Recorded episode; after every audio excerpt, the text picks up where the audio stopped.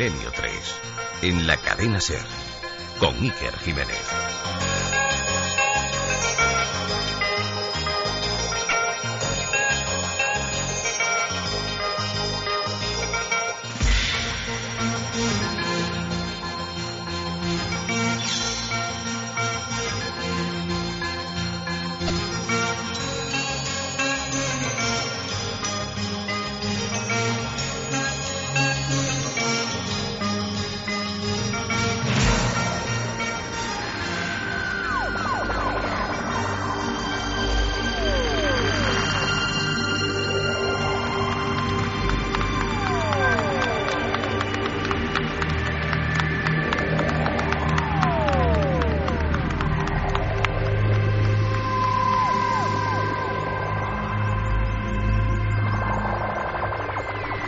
Noches amigos, Alerta OVNI 2012, Cúpula del Milenio Valladolid, una noche de misterios, una noche de búsqueda, una noche inolvidable.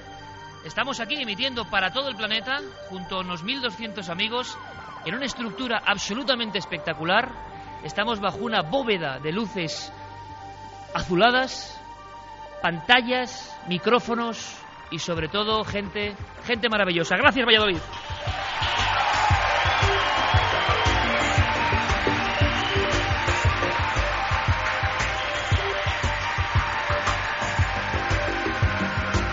Gracias porque, porque es muy difícil, eh, de verdad, eh, expresar y sintonizar lo que ahora mismo nos recorre el cuerpo. En esta cúpula del milenio, a la mismísima orilla del Pisuerga, como si fuese una especie de gran ovni, como si ese fuese nuestro anhelo, buscamos el cosmos, buscamos las respuestas. En este mismo instante hay 500 grupos en toda España rastreando el firmamento. Hay observatorios astronómicos en el norte y en el sur del país que están filtrando la información de cosas que ya están ocurriendo para intentar hacernos aprender qué puede ser eso que se está viendo, si tiene una explicación. Nosotros, dentro de esta especie de gran cápsula que parece del futuro, seremos el centro de datos. Todo un equipo de compañeros está ya trabajando desde hace no horas, sino días. En las redes la información fluye y todo el mundo está hiperconectado, pero a partir de ahora la información manda. Los ovnis mandan. Los casos nos van a llevar donde ellos quieran. Esto es la alerta ovni 2012, 9 de junio, noche ya del día 10, 10 años, milenio 3.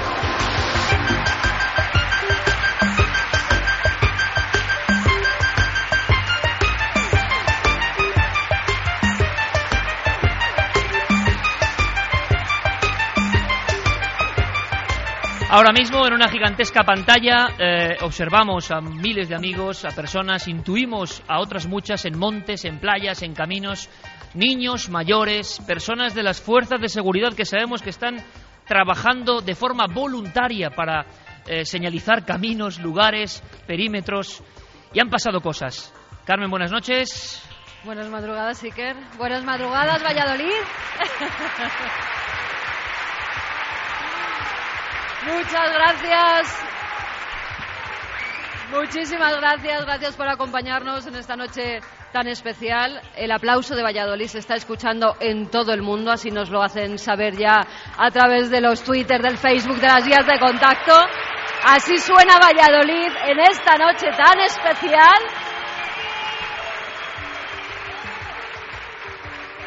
Y vamos a intentar hacer una alerta a nivel mundial y que lo estaba comentando, tenemos en todos los puntos del mundo alguien vigilando los cielos. Hay sitios que es todavía de día, se va a ir oscureciendo y nos van a ir mandando la información, fotografías segundo a segundo y ya tenemos, Iker, contacto incluso con algunas de las personas que ya han visto algo durante estas horas de la Para noche. que nos hagamos una simple idea eh, de este sueño, de esta posibilidad, 500 grupos en España y otros casi 200 grupos situados en países fuera de España, en los cinco continentes. 26 equipos con corresponsales de Milenio 3 en diferentes provincias españolas. Estamos hablando de dos conceptos, corresponsales por un lado y vigilantes del cielo por otro. Vigilantes del cielo, que tiene si cabe todavía más mérito. Personas que de motu propio, sin ser del organigrama de este equipo ni de la cadena, han querido estar en lugares. Lugares que habitualmente son muy especiales, donde han pasado cosas desde la historia más antigua, y eso no deja de ser casual. Pero es que además hay, como decía, toda una red de científicos, en este caso observatorios, muy pendientes. Y al mismo tiempo, personas enviando vídeo, fotografía y todo eso ver volcándose en esta experiencia que es radio, que es red social, que es internet y que en parte también es imagen. O sea que vamos a disfrutar a la 1 y 35 minutos, nos marchamos. No sé si tenemos ya conexión prevista. Tenemos conexión, Iker, con Kenia. Masai Mara, reserva de Masai Mara. Exactamente, porque desde allí nos informan que han visto algo. Han visto algo y han ido a por ello. Eh, parece ser en uno de los lugares más bellos de la Tierra, donde hay oyentes de la cadena Ser, eh, que algo ha caído. No es que estemos viendo una luz, sino algo que ha caído, que se ha precipitado y ha hecho que dos personas en concreto, que estaban preparadas para ser corresponsales de esta noche, fuesen para allí. Vamos a ver qué han encontrado. Em, hablamos directamente con Kenia. Eh, buenas noches, compañero. Raúl Sánchez creo que nos está escuchando. Raúl, buenas noches. Sí, buenas noches, buenas noches, Iker, y un abrazo a, a todo el equipo de Neo 3 y a todos los radioyentes y a la gente que está en Valladolid. Kenia, Valladolid, primera conexión. Bueno, lo primero Es- que me gustaría es daros la enhorabuena es la magia de la- por- es la por magia de la que radio. tenéis ya conseguido. Vamos a ver, Noel, descendemos incluso Noel Calero, nuestro compañero técnico, eh, nuestras manos absolutamente cósmicas en el mundo del sonido. Habrá momentos en que el sonido no nos llegue fácil, son muchos miles de kilómetros, y descenderemos el nivel de audio para escuchar. Eh, me comentabas, compañero, que ha ocurrido algo, no sé a qué hora de la noche exactamente. Pues eh, bueno, eh, aquí como sabéis estamos un grado al sur del Ecuador, de aquí es noche desde las 7 horas de aquí, sobre las 6 horas de España. Y bueno, pues eh, es un placer compartir esta noche tan especial con vosotros. Eh, somos bastante cautos, eh, la gente que nos conoce particularmente sabe que, que bueno, que eh, en este sentido pues somos muy cautos, pero no podemos negar lo, lo que hemos visto. ¿Qué habéis visto? Estamos en una zona muy especial, que es la zona de Masai Mara. En la zona de Enquerende es una zona muy salvaje. Y ha sido como hacia las 12 horas de aquí, 11 horas de España, eh, eh, pues nada, justo hacia el este. Eh, pues nos hemos quedado sorprendidos porque en ese momento mi mujer y yo estábamos mirando hacia el este y ha aparecido, bueno, creíamos primero que era como la luna, pero pero enseguida nos hemos dado cuenta que, que no porque ha empezado como a deformarse y a caer verticalmente y ha sido como en 10 segundos, o sea, se ha evaporado. Entonces, claro, nos hemos mirado un poco así ojipláticos y, y bueno, pues no hemos podido más que, que sorprendernos y, y de hecho hemos ido hacia, hacia ello a ver si, bueno, pues más o menos saber un poco por la zona en la que había caído. Lo que pasa que, bueno, al ser ya de noche, la zona esta es muy salvaje, estamos rodeados de animales, etcétera, y bueno, hoy ha sido un poco complicado saber si ha caído algo o no. No habéis encontrado bueno, nada, ¿no? eh, No, no lo hemos podido, o sea, lo que hemos contemplado es a, a nivel de- de- del cielo, ¿no? O sea, luego, yo particularmente lo he visto como evaporarse, de hecho, parecía como un globo, etcétera, lo que pasa que esta zona, como ya digo, pues es poco habitada, estamos prácticamente muy poquitos, muy poquitos humanos aquí conviviendo con los, con los animales, y, y es muy raro que se den estas cosas. Pero Bueno, bueno, también pues- es que es una zona muy mágica, o sea que Mm, no te con mucha preocupes porque energía, o seguimos sea en aquí puede contacto. Si a lo largo de la noche ocurre cualquier cosa, y además hemos pedido una información directamente a Alberto Jiménez del Observatorio de Borovia en Soria, para que vaya recopilando información de, en el punto concreto del planeta, qué puede ser eso, con esa forma, y que cambie de forma y se disuelva, si puede ser algún tipo de fenómeno natural. Seguimos en contacto. Gracias, compañero. Estaríamos encantados de conocer. Un abrazo a todos. Como, estamos en Valladolid y nos interesa especialmente, eso está claro, España, nuestra piel de toro, eh, lo lógico es empezar directamente por el grupo que en un punto de esta provincia, además, por cierto, una provincia absolutamente clásica en el asunto ovni, eh, es curioso y habría que preguntarse por qué. En esta zona de España ha habido tantos casos clásicos maravillosos, cercanos, por cierto, y con todo tipo de escenografía, además, impresionante, incluso investigaciones del ejército, lo lógico, como digo, es empezar por ahí, eh, viendo si está ya todo preparado en un punto concreto donde parece que se decían que se había visto algo. eh, minutos antes de empezar el programa, nos llamaban o nos escribían diciendo que algo se había visto. Están con una unidad móvil, Iker, y están buscando el sitio concreto para que podamos escucharles muchísimo mejor desde aquí. Creo que sí que tenemos a Alberto Jiménez para que nos pueda dar una primera información de qué puede ser lo que han visto en Kenia. A ver si el equipo nos pasa con Alberto Jiménez. Alberto, buenas noches. Hola, buenas noches, Iker. Muy Alberto, buenas noches. Observatorio a las faldas del Moncayo. Hemos escuchado esa conexión con Kenia y nos han contado una descripción bastante curiosa de algo que se disuelve en el aire, que cambia, que tiene la forma de la luna. ¿Puede ser algo objetivo y científico y natural? Bueno, pues en nuestra opinión parece ser que sí, que es un fenómeno natural. ¿eh? Eh, hemos hecho un repaso, además, desde las coordenadas de- del lugar, desde Masai, eh, Mara y en Kenia. Eh, no ha aparecido ningún objeto especialmente extraño en cuanto, se, en cuanto se refiere a objetos artificiales de magnitud visible y lo que, eh, al hilo de lo que han contado eh, desde allí, pues eh, parece ser que las características responden a lo que sería un bólido. Un bólido es una especie de estrella fugaz, pero un poquito más gorda. ¿eh? Ya sabemos que las estrellas fugaces son resto de polvo de los cometas que entran en nuestra atmósfera ¿eh? y al entrar a toda velocidad se queman.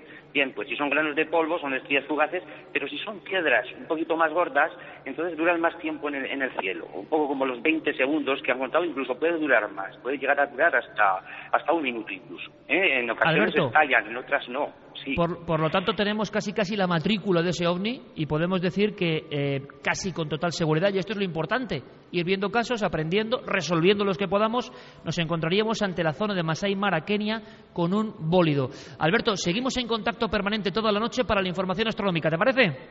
Perfecto, aquí estaremos con vosotros. Un abrazo, Alberto. Un abrazo, Iker, y un abrazo a todos los oyentes.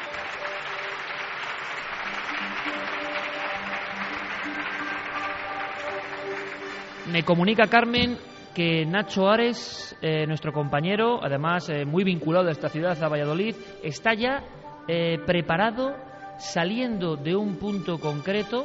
Eh, vamos a ver si podemos escucharle, porque hay reporteros con equipos móviles, reporteros que van a ir, nunca mejor dicho, a la caza del ovni en vivo, allá donde se produzca el caso, ellos intentarán llegar. A ver si los ovnis se dejan cazar. Eso es lo más difícil. Nacho Ares, compañero, buenas noches. ¿Qué tal, Iker? Buenas noches. Nos llega perfectamente, por cierto, un vallisoletano de adopción, Nacho Ares.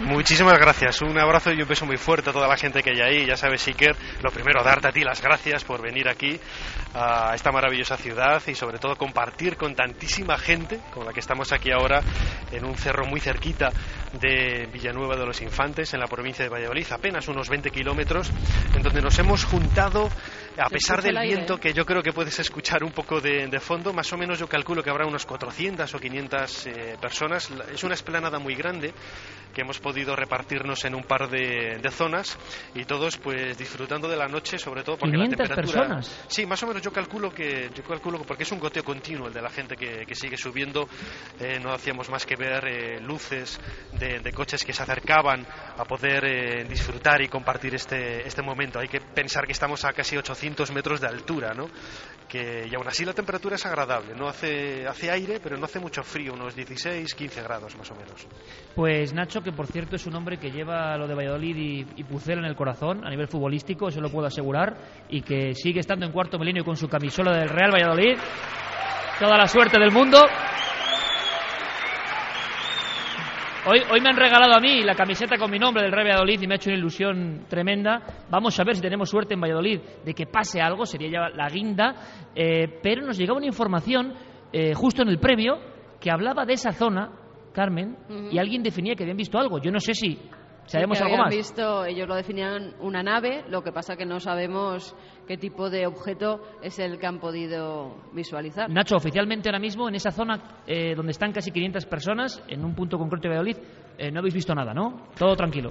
Por ahora no, el, el cielo, a pesar del- de que durante todo el día ha estado bastante nublado, parece que ha habido un poco de, de fortuna.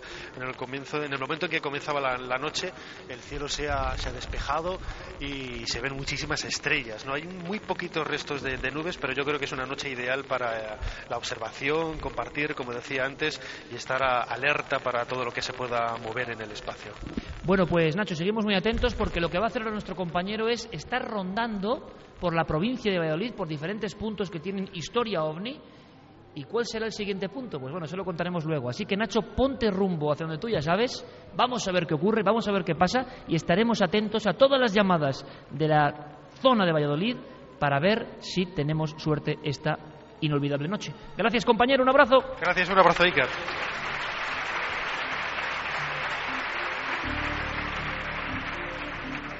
Vamos con las vías de contacto. Todo el mundo eh, hipervinculado con este gran cerebro azul que se abre en mitad de la ciudad de Valladolid, vías de contacto para que las personas desde cualquier lugar puedan seguir enviando su información. Claro que sí, vamos a abrir más vías de contacto de las habituales para que todo aquel que logre fotografiar algo extraño nos lo pueda enviar segundo a segundo. Como siempre tenemos nuestro mail milenio3 con número arroba cadenaser.com. Hemos habilitado dos mails más, alerta 2012 con números arroba ikerjiménez.com, alerta 2012 arroba ikerjiménez.com e info arroba ikerjiménez.com.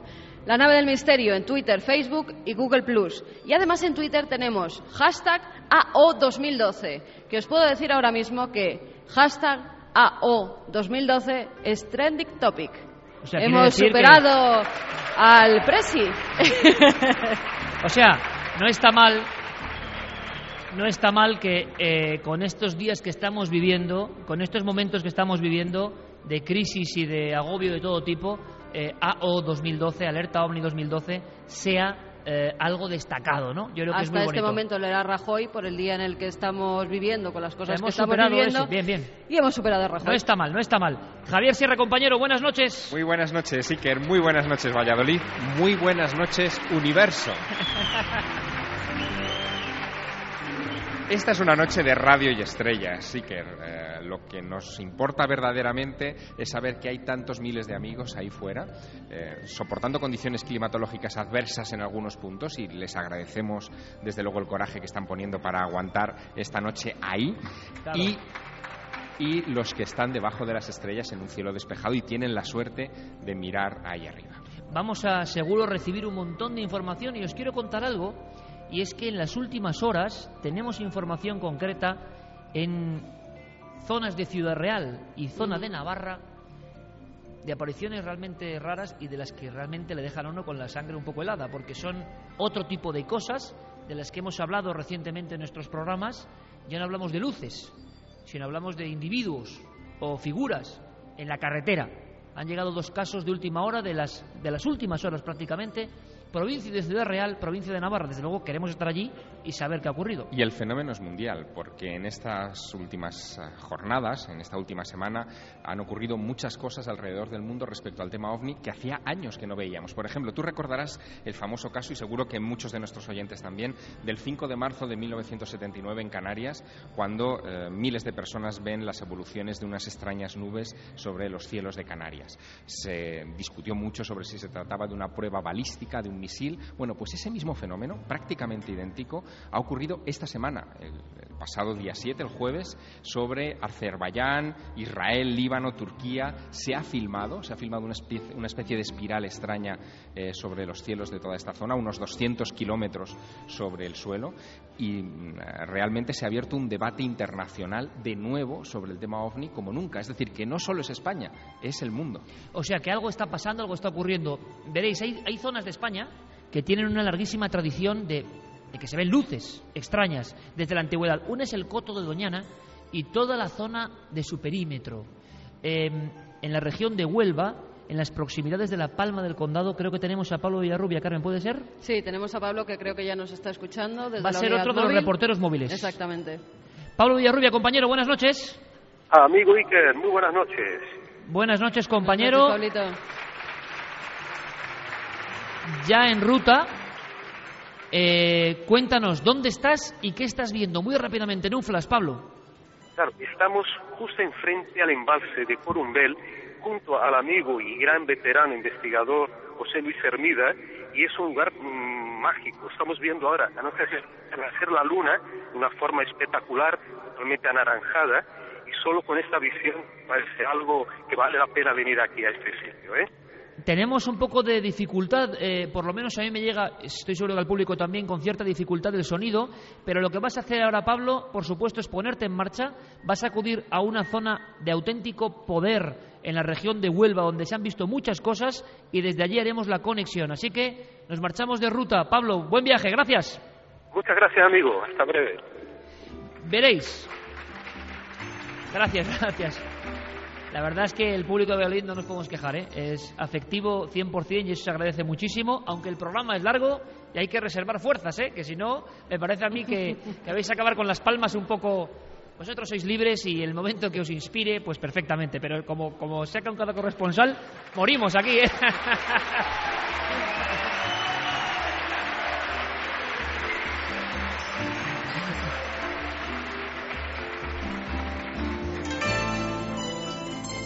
que, es un gusto, de verdad, es un gusto cuando uno va, toda España nos recibe, pero hay puntos donde uno siente que el afecto es muy real, muy auténtico y a flor de piel y eso eh, los que estamos aquí del otro lado del micrófono os lo agradecemos de todo corazón, no sabéis cuánto. Vamos a hacer una cosa, eh, hay personas que no solo están en un punto, sino que es que han diseñado toda una red en toda su región y, y, yo creo que hay como 11 grupos, pensando bien, en la región de Murcia, vigilando los cielos desde hace ya horas. Joaquín Abenza, compañero, buenas noches.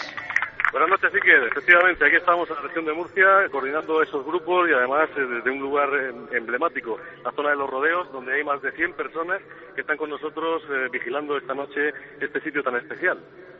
¿Cómo tenéis la cuestión climatológica? Que esta noche va a ser importante porque hay zonas del norte de España donde sé que lo están pasando mal a nivel de cielo encapotado y de lluvia. ¿Cómo estáis vosotros, Bueno, aquí- Joaquín? Aquí la verdad es que estamos muy bien, habrá unos 20 grados más o menos, 20-22 grados aproximadamente.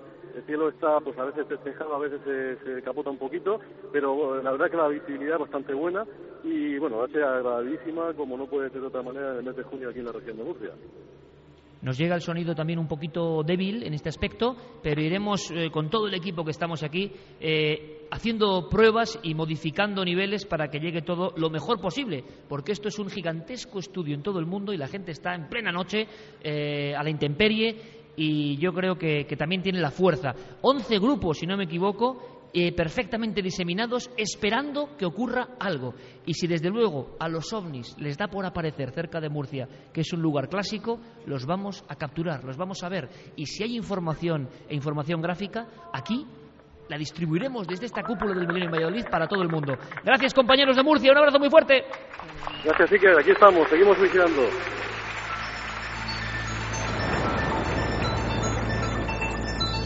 Vamos a también ver un poco la, la versión más humana, más humana de esta alerta ovni, porque no todos son datos, no todos son corresponsales. Hoy no vais a ver trabajar, hoy vais a ver casi un carrusel, estamos en la SER, pero del misterio, vivo, directo, no va a haber tiempo ni de respirar y nosotros creemos que es lo que tenemos que hacer. Pero no nos vamos a olvidar de las pequeñas, grandes cosas humanas que ocurren una noche.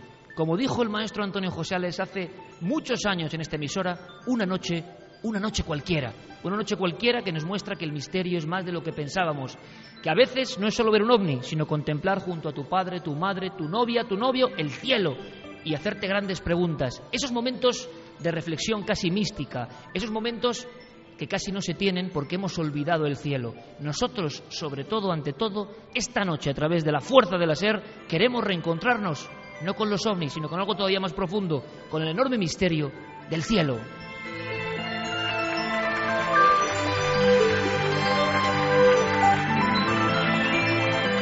Y yo creo que hay detalles que os van a gustar mucho, de verdad, cosas que están pasando. Vamos rápidamente y luego conectamos con el centro, eh, que está en Valladolid, con toda la gente y con Ángel del Pozo, que está ahí pendiente de todo lo que está ocurriendo.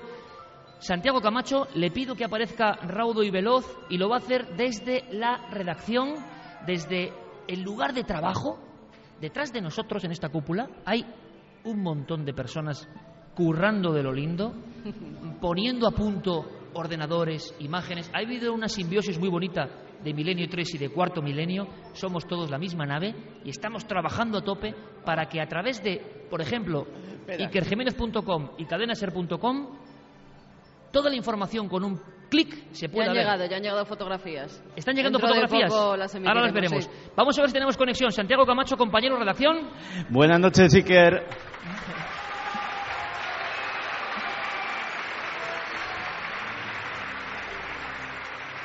Vamos a ver, Santi, tú vas a ser el encargado.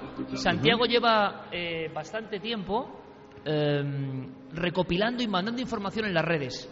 Él ha generado toda una expectación en torno a la AO 2012. AO 2012 como casi logotipo, ¿no? Y desde que hemos llegado a Valladolid y cómo nos han tratado y cómo hemos estado y cómo hemos montado todo esto, él ha estado lanzando la información. Y yo le he dicho, Santi, por favor, no te olvides de los seres humanos. Los ovnis importan, pero importan más los seres humanos, nos importan más las almas. Vamos a ver qué está pasando, qué está ocurriendo. Y sé que ya hay noticias y alguna bastante inquietante que os van a gustar. Santi, todo tuyo. Pues la verdad es que han empezado a surgir historias humanas impresionantes. Eh, por ejemplo, me ha impresionado la cantidad de amigos invidentes que están disfrutando esta noche de la alerta OVNI, que están eh, pues con todos nosotros, eh, con la ayuda de sus eh, amigos, subidos a los montes, subidos a los campos de España, o simplemente disfrutando de nuestras descripciones, como Alberto Tavira, que nos, desde Murcia nos contaba que sufre retinosis pigmentaria y que, bueno, eh, está, está disfrutando de esta alerta OVNI como el que más, gracias precisamente a nuestras descripciones. Mira, Santi, en este momento te voy a cortar porque esto sí que se merece un aplauso. Mucha gente ciega que está viendo el cielo con todos nosotros. Eso es mítico.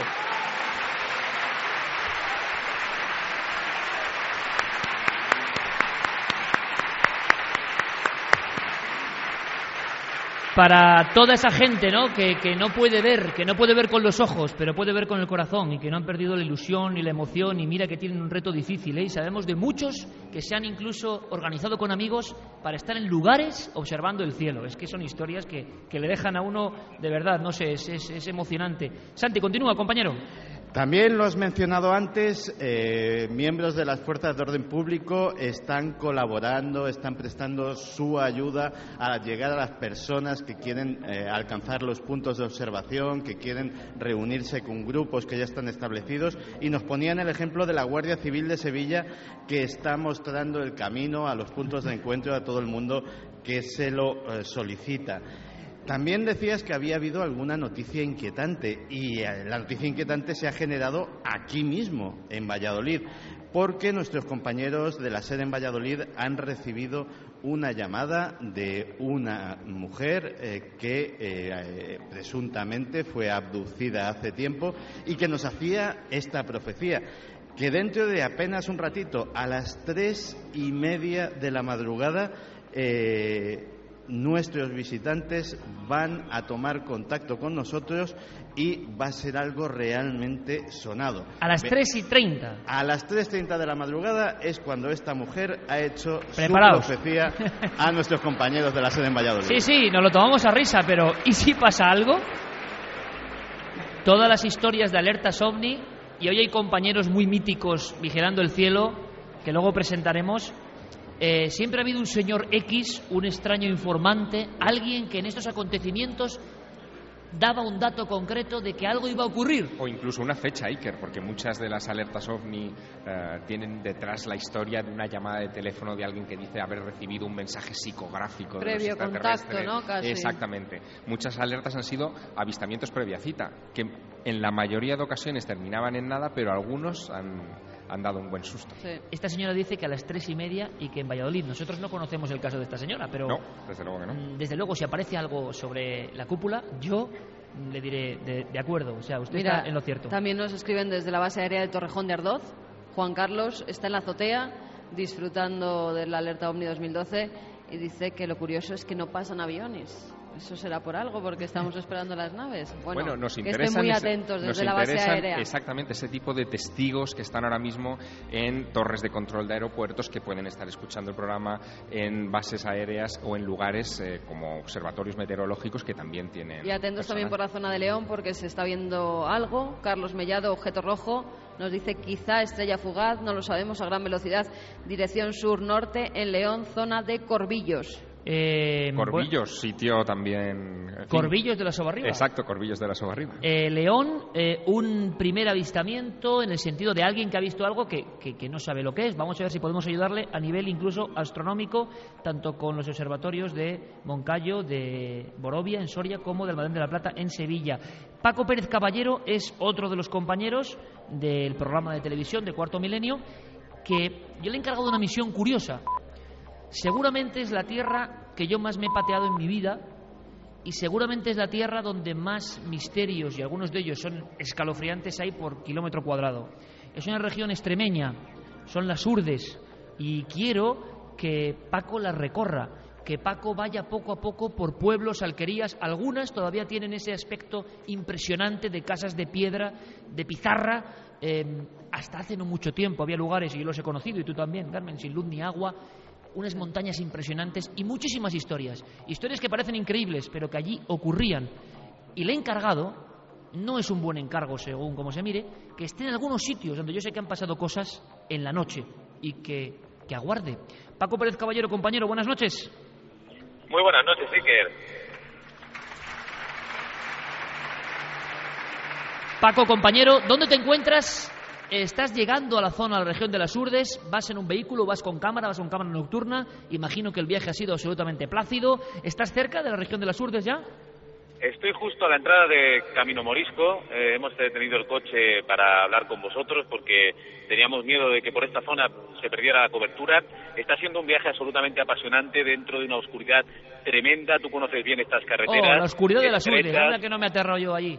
Madre mía. En un silencio Perdona. tremendo, un silencio tremendo que se percibe incluso dentro de- del vehículo y estamos expectantes porque desde luego si algo tiene que pasar esta noche, esta puede ser la mejor zona, la zona de las Urdes donde ya han pasado tantas cosas y justo estamos entrando en ese corazón de las Urdes donde nos podemos encontrar con cualquier cosa. Bueno, Paco, no es por animarte, pero donde estás tú ahora mismo, eh, apenas dos kilómetros, allí ocurre, y bueno sería, Javier, recordarle esta noche, el primer muerto, el primer muerto por la visión de un ovni, porque es así, ocurre allí, en el pueblo de Cambroncino, como suena, 1917, Nicolás Sánchez Martín es un pastor que donde está más o menos Paco ahora, se encuentra una luminaria, un, globo de luz, 1917, flotando cerca del regato de un río. Él se aproxima con el caballo, él saca su puñal y aquello le atraviesa. La muerte de ese hombre, a posteriori, yo escribí mucho sobre esta historia, es digna de las pinturas negras de Goya, una casa de pizarra, el único médico de la región intentando salvarle y la sensación de que ese hombre, fornido, 42 años, se enfriaba como un muerto y realmente al final acababa falleciendo. Y eso ocurrió en una casa que todavía estaba hasta hace no mucho tiempo. Ocurrió allí. Es decir, hay encuentros muy potentes y hay uno muy especial que tiene que ver con las sombras de las que hemos recibido información reciente, como hacía mucho que no pasaba. Hay una curva que le llaman curva de Arrolobos, en el pueblo cercano de Vegas de Coria.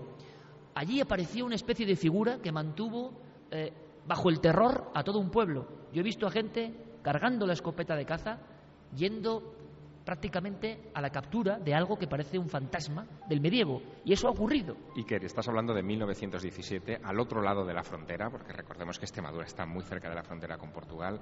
Eh, en 1917 se produjo el gran fenómeno misteriosísimo de las apariciones de la Virgen en Fátima, eh, que culminó con el que probablemente, y no, en fin, eh, no quiero entrar en polémicas religiosas, pero con el que probablemente es el avistamiento ovni más multitudinario de todos los tiempos, que ocurrió el 13 de octubre de 1917, cuando el sol entre comillas, eh, bailó en Fátima ante, tes- ante El- 10.000 testigos. Casi en el mismo momento que este pastor de las Exacto. Urdes veía eso y casi en línea recta.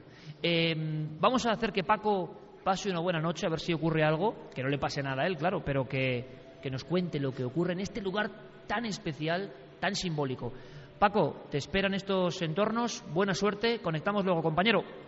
Desde luego, un abrazo para todos.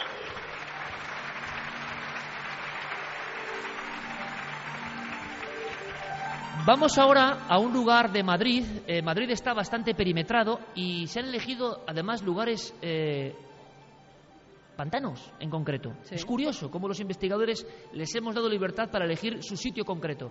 Y claro, hay algunos con una amplísima historia. Uno de ellos es el pantano del Atazar. En el pantano del Atazar, a final de los años 70, también hubo historias de este tipo. Historias que no solo van al fenómeno ovni, sino a apariciones, a figuras y a grupos de investigación que luego además se disolvieron, que pasaron allí noches de auténtico terror.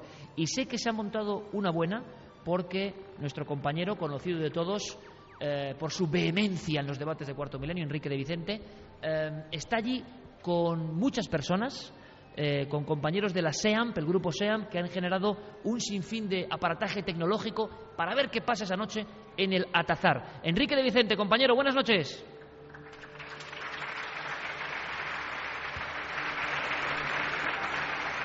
Vamos a ver, Enrique, si nos llega tu saludo. Enrique, buenas noches. Enrique, o, se ha callado por... por... O le han abducido. o, o algo ha pasado ya con Enrique de Vicente. Vamos a hacer el llamamiento, Enrique. Iker, Iker, Ahora, ahora Enrique. se te oye, Enrique. ¿Dónde estás, compañero? ¿Qué tal? ¿Cómo estáis? Mira, Estamos yo, fantásticamente. Lo que puedo, seguido por una multitud, he pedido a varias personas que hagan cálculos. Esto va aumentando. Bueno, hay gente que ha empezado a irse. Solamente aquí en el plano hay unas 400 personas llegadas en cerca de 150 coches desde todas partes, han venido desde todas partes de.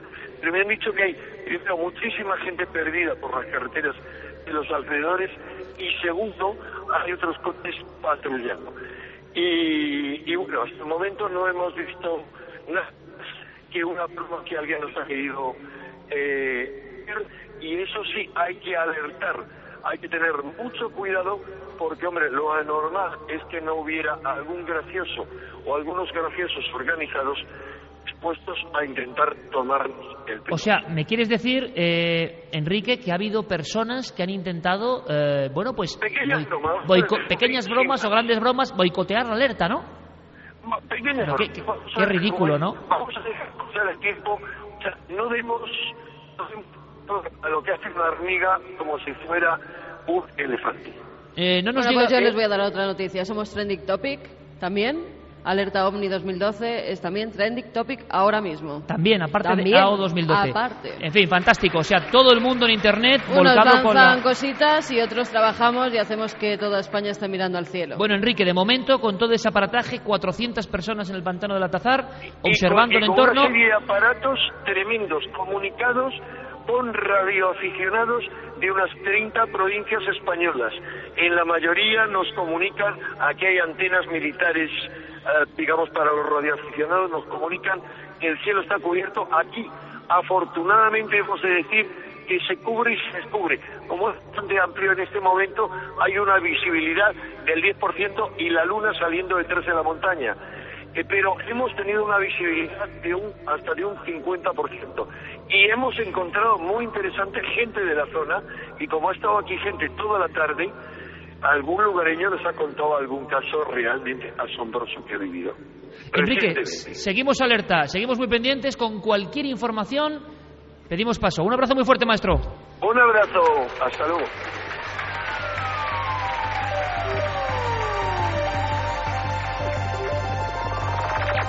Siguen pasando cosas, nos sigue llegando información. Carlos Bogdanich dice haber visto con el grupo dos destellos en la zona de Murillo de Gallego, en Aragón. Dice que no hay rastro de tormenta y que puede ser un meteoro, aunque no se sabe. También un grupo de cuatro personas en la comunidad valenciana, cuatro luces muy fuertes, estáticas, dirección norte, elevación 30 grados aproximadamente, sin flashing, es decir, sin esas luces intermitentes que siempre llevan los aviones. Cuatro. Descartamos satélites artificiales, nos dicen. Claro, será muy importante saber cómo distinguir. Porque ¿cómo sabe uno, Javier, si lo que está viendo es un satélite? Claro, cuando uno mira, aquí vemos esta gran cúpula eh, del milenio en Valladolid, pero cuando uno está a cielo abierto, hem- nos hemos despegado tanto del cielo que los hombres del campo, desde luego, saben mucho más que nosotros, evidentemente. Pero, ¿qué nos puede confundir esta noche especialmente, Javier? ¿Con Bueno. qué hay que tener especial cuidado? Por ejemplo, eh, en Alicante se notifica cuatro luces en formación sin flashing. Comunidad Valenciana, no nos No tenemos el punto concreto, a ver si No, tenemos a ver información. lo- a ver si nos lo dan el punto concreto. Y a ver si podemos están. incluso escucharles o saber qué ha pasado. Sí, tenemos un ¿Con qué hay que tener especial cuidado? ¿Cuáles son las bestias negras de esta noche? Pues probablemente una de las bestias negras sea la Estación Espacial Internacional, que es algo con lo que no estamos todos familiarizados, pero que eh, podemos conocer su trayectoria y el momento por el que pasa encima de nuestras cabezas eh, simplemente vigilando la web eh, ikerjiménez.com, donde hay un enlace para hacer ese seguimiento. En esa web, yo creo que eso es importante recalcarlo esta noche, hay muchas herramientas a las que se puede acceder para conocer también tráfico aéreo, eh, cualquier cosa mm, artificial que en este momento esté controlada y que se mueva por nuestro cielo. Mm, Por supuesto también estrellas. Eh, conocemos poco, aunque no nos lo parezca, conocemos poco el mapa estelar. Hay muchas aplicaciones también para teléfonos móviles, tanto Android como, iPhone, eh, que nos permiten, eh, simplemente alzando el teléfono al cielo, saber cuáles son las estrellas que están delante de nosotros y los planetas. Planetas que son especialmente brillantes en una noche como esta y que también podrían dar lugar a equívocos. Perfecto. Vamos a ir aprendiendo del cielo, que es lo importante. Hablábamos de Valladolid como uno de los centros clave, evidentemente, esta noche. Un punto elegido y a ver si Ángel del Pozo sabe algo de esa notificación que nos llegaba de alguien que hablaba de nave. Que, hombre, decir nave es mucho decir. Eh, Ángel del Pozo, eh, unidad móvil en algún punto de la provincia de Valladolid. Compañero, buenas noches. Muy buenas noches, Iker. Y ¿Cómo llega el sonido desde noches Valladolid para Valladolid? Esto es una conexión corta. A todos esos vallisoletanos, paisanos, buenas noches a todo el mundo. Estamos en la localidad de Villanueva de los Infantes, compartiendo con armonía esta noche mágica. Por cierto, ¿muchas personas te acompañan? Sí, alrededor de unas 400, 500 personas. La verdad es que gente con muy buen humor, eh, mayores, niños, gente que se ha traído campings, telescopios, cámaras fotográficas y ya tecnológicamente avanzando, tabletas, sus teléfonos con sus aplicaciones para ver el cielo. O sea, una mezcla maravillosa, ¿no? Claro. Por cierto, nos llegaba una notificación que no sabemos si tiene que ver con alguien de esos grupos en Villanueva de los Infantes que hablaban de una observación, de un objeto, objeto.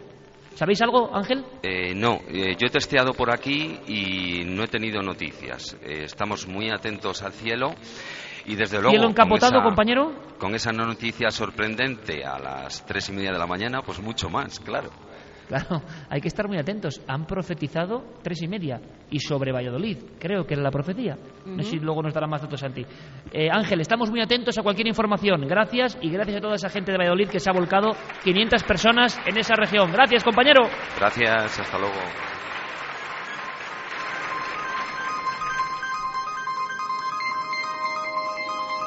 Vamos a ver, Carmen, si podemos trazar contacto eh, con esa gente de la comunidad valenciana, el punto concreto donde se han visto. Esa formación no es muy normal, cuatro luces. Pero fíjate, eh, Javier, está la noche llena de sincronicidades, de extrañas casualidades. Em, hay un lugar donde creo que estará Nacho Ares también, un lugar que no me acuerdo el nombre, que es un cerro en Valladolid, donde se ve perfectamente toda la ciudad. Y precisamente Lorenzo, el, el director de todo el área regional de la cadena SER, me comentaba una anécdota maravillosa. 1979, 14 de agosto, alerta OVNI, cadena SER, Antonio José Alés.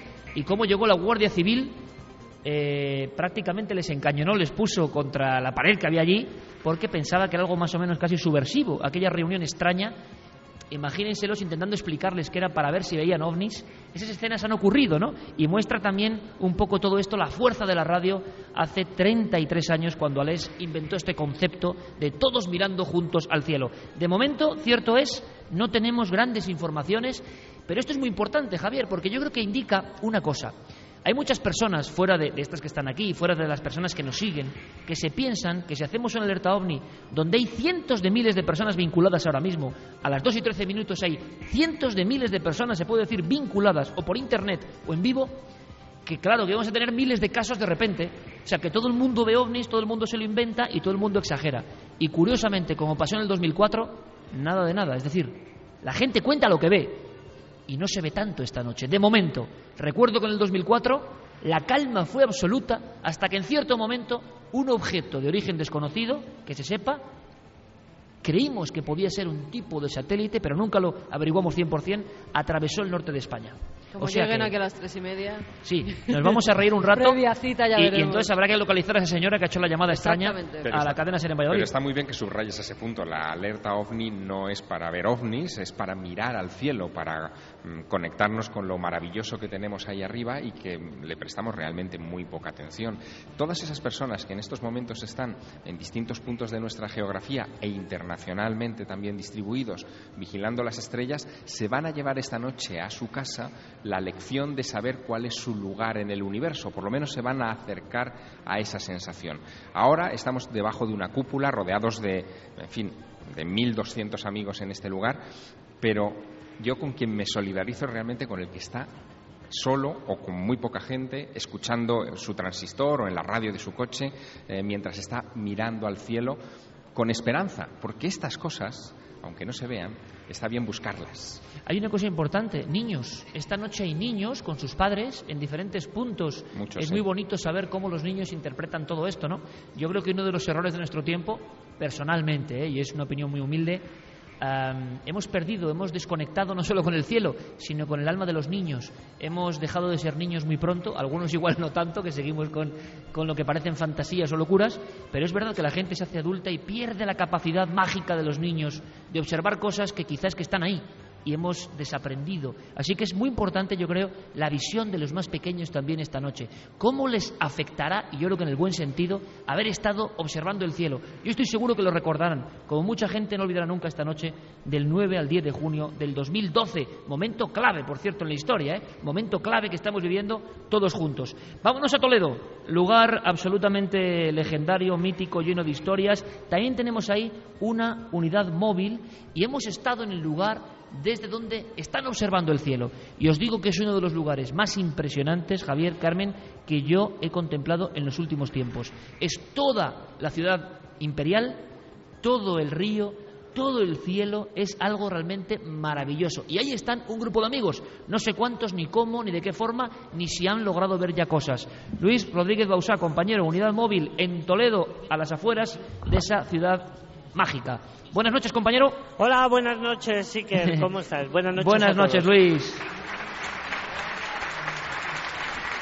Bueno, haznos tu fotografía. Quiero que el público aquí y en todo el mundo sepa que cómo está el ambiente en Toledo. Escuchamos voces por allá al fondo. Cuéntanos. Eh, pues mira, Iker, estamos realmente encantados. No solo porque, como tú dices, el, el paisaje que nosotros observamos es absolutamente fantástico, sino porque hasta aquí, hasta el emplazamiento, hasta este cigarral de Adolfo, han llegado familias enteras. Ha venido gente de Valencia, gente de Parla, y como no podía ser de otra manera en esta ciudad, tenemos gente de Ecuador, tenemos gente de todos los pueblos de la provincia, de Cuenca, de Guadalajara y efectivamente Iker, un poquito antes de que empezara la alerta OVNI, un grupo de los aquí presentes, te adelanto que somos en torno a las 150 200 personas, hemos copado este emplazamiento que Carmen y tú tuvisteis la ocasión de visitar, pues un grupo de 10, 15, 20 personas que se habían adelantado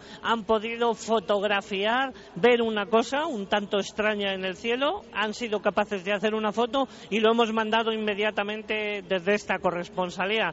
Aquí quedamos a la espera de que allí, quienes entendéis, decidáis si lo que hemos visto entra dentro de lo absolutamente normal o es algo, algo extraordinario. ¿Y cómo era el aspecto de eso que se ha fotografiado Pues- sobre Toledo? Es una luz blanca, luminosa, que ha estado en- a veces parada y a veces un poquito en movimiento. Ha estado, yo calculo que unos 15-20 segundos en una dirección noroeste y de repente ha desaparecido. Solo nos ha dado tiempo a una de las chicas que estaban aquí a hacer un par de fotos, yo creo que con cierta nitidez, cierta claridad, y estamos a la espera de que si tenéis ocasión eh, nos comuniquéis lo, lo que os parece. Perfecto, pues llegará esa información, podremos eh, reproducirla aquí en las pantallas de esta cúpula del milenio y desde aquí ser emitida directamente a través de cadenaser.com y de ikerjiménez.com, porque cientos de miles de personas están viendo desde sus pantallas en cualquier lugar del planeta lo que estamos haciendo aquí, lo que estamos compartiendo un poco entre todos en esta experiencia. Así que sobre Toledo una fotografía que veremos qué es, a ver si podemos darle una solución, que es lo suyo.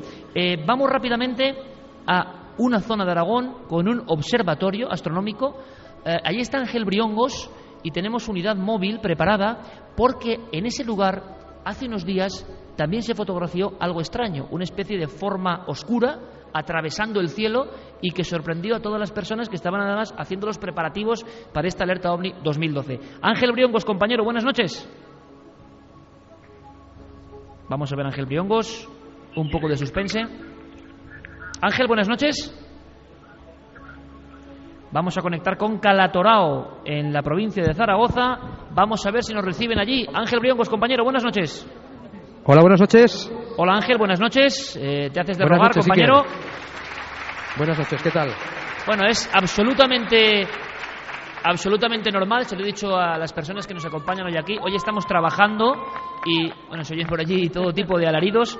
Estamos trabajando en vivo, o sea, lo que pase va a ocurrir y es normal que en muchas ocasiones no salga todo absolutamente perfecto y además sería como un poco eh, demasiado frío que así fuese.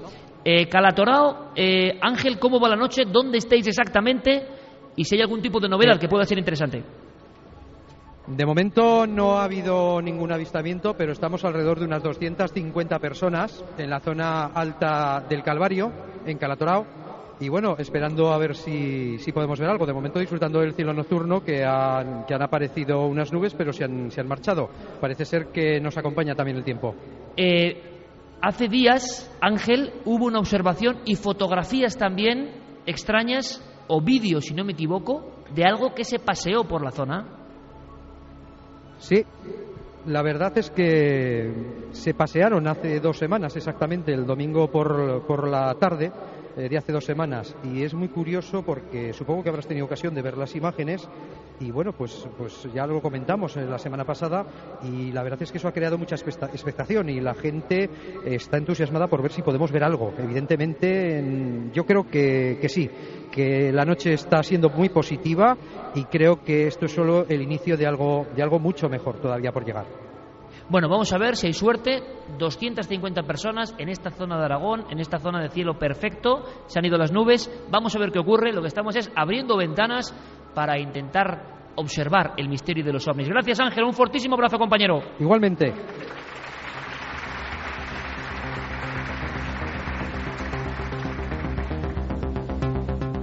Hay muchas personas en diferentes lugares. eh, estamos recibiendo la información y está llegando tal saturación eh, de comunicaciones que ahora mismo es incluso complicado. Nos vamos pasando, Carmen, la información Sí. que vaya llegando y los compañeros en diferentes unidades móviles. En este momento, en la ruta, nuestros compañeros desplazados en esos vehículos con cámara, vamos a ver si captan, si perciben algo.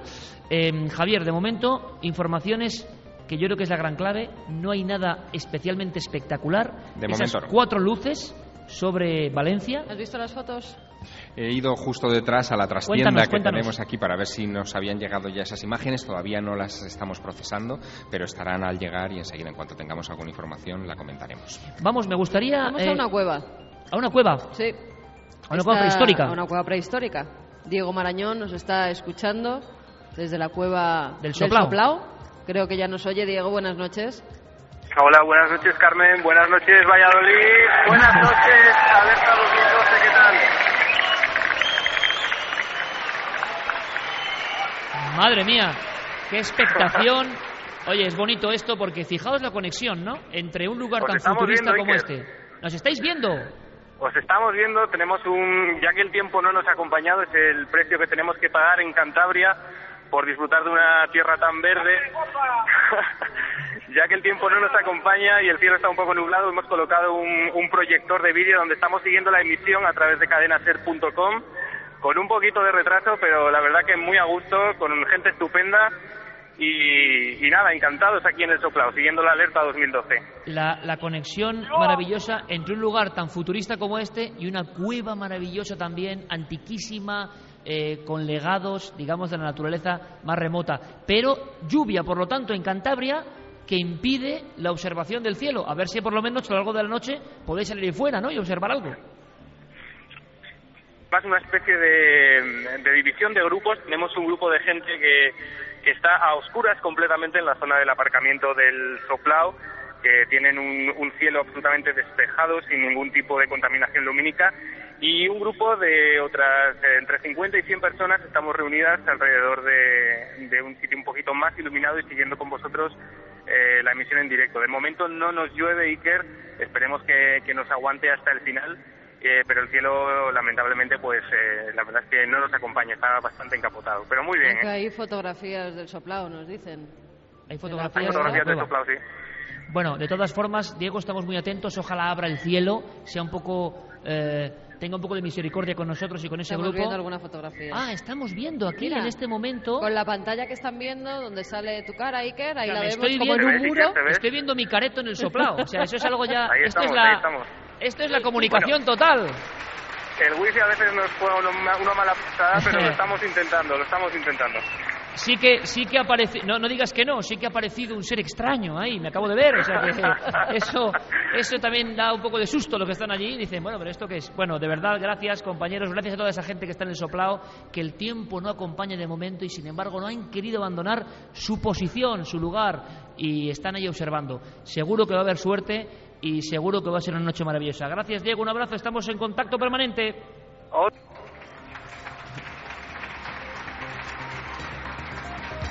Yo creo, yo creo, compañeros, que en Galicia tampoco lo deben estar pasando muy bien porque el tiempo, eh, las previsiones meteorológicas no eran buenas. Pero allí está uno de los grandes investigadores españoles y en otro de esos puntos, de los raros de verdad, en el sentido de que hubo casos muy cercanos, con huellas. Tú recuerdas, Javier, toda la historia de la oleada gallega, año 96. Hubo un sitio en Friol. eh, La Coruña. sí. que en la provincia de Lugo exactamente, que hubo investigaciones oficiales, hubo el descenso de una especie de objeto, hubo pisadas de algo y allí, en ese lugar, en pleno monte, en plena noche, y yo no sé si Gualecido eh, o la lluvia le está respetando, está Marcelino Requejo. Marcelino, buenas noches, compañero. Buenas noches, Iker. Buenas noches, Javier. A toda la Buenas audiencia, noches. Buenas noches. Como ves, Marcelino, aquí con la gente de Valladolid es fácil hacer cualquier programa. Estamos muy bien arropados, estamos con, con auténtico calor humano aquí en la cúpula del milenio. Y tú estás en pleno monte.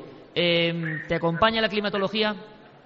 Pues no, no, mira, está el cielo bastante cubierto, aunque a veces en la vertical se abren algunos claros y eso es lo que nos mantiene un poco animados a todos los amigos que han venido aquí de Ferrol, Coruña, Vigo, Vi- eh, Lugo también. Y bueno, eh, vamos aguantando porque a veces queda algún pequeño chaparrón, para otra vez y así. Pero bueno, si los claros se siguen manteniendo de vez en cuando, alguno que otro, pues seguiremos, seguiremos observando a ver qué pasa. Bueno, lo importante es que los ovnis, yo no sé si saben mucho de estrellas o de nubes, pero si aparecen, se van a aparecer. Si no aparecen, no. Pero a veces es un fenómeno, como allí ocurrió, mucho más próximo a la Tierra, ¿no, Marcelino? Aquí fue, como yo le denomino, ¿no? el, único caso en la historia de la, de la ufología mundial en el, que, en el que el testigo nos ha descrito con todo lujo de detalles cómo descendían eh, esos seres de la, de la nave. De los ocho que venían en aquella esfera voladora, que se situó a 50 metros de donde estaba este testigo, y nosotros estamos ahora a pocos metros de ese lugar, pues descendieron tres al suelo y es cuando eh, días después conseguimos las huellas de escayola, los moldes de los grandes que bajaron posteriormente y de los pequeños que habían bajado primero. Bueno, una historia impresionante. Vamos a ver si hay suerte, Marcelino, observando el cielo en un lugar que, si uno lo piensa, quizá fue pisado por entidades desconocidas o de otro mundo, o quién sabe por quién.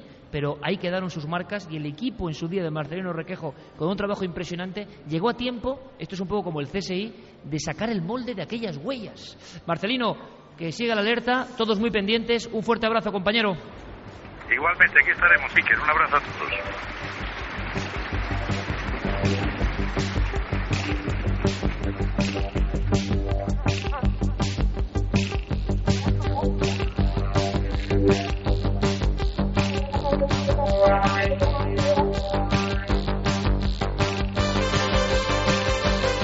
músicas cósmicas que podían sonar perfectamente en aquella alerta primitiva de Antonio José Alés, nuestro compañero Noel Calero en los mandos técnicos, un poquito de, cosmos, un poquito de espacio.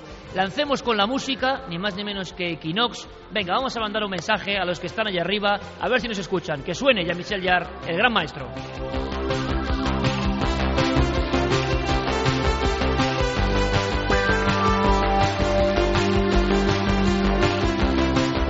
Durante una época, durante un tiempo, en muchas alertas ovni, esto es realidad, a mí me lo contaba Fernando Jiménez del Oso, ponían en grandes magnetofones la música de Jean-Michel Jarre porque creían que tenía algo que ver con los ovnis y ahí se lanzaba a los cielos y a veces hubo alguna que otra sorpresa. Fotos de gente reunida en Toledo, pero yo no sé si las fotos del objeto extraño que han captado. ¿Qué Creo sabemos? que esas nuestros compañeros, mira, esa es la foto de, de la gente que está. Que es una panorámica cigarral de Toledo que es impresionante. impresionante. El cigarral de. Adolfo.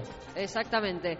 Lo que no nos ha llegado todavía es la fotografía, o por lo menos nuestros compañeros no la tienen preparada para que la emitamos. En cuanto la tengamos, pues saldrá a la luz. Pero fijaos, y puedo hacer esto que habitualmente no está bien, porque esto es un programa de radio, pero es que esta noche es un programa de radio de imagen y de todo. Y, y esto estará llegando y llegará en días sucesivos.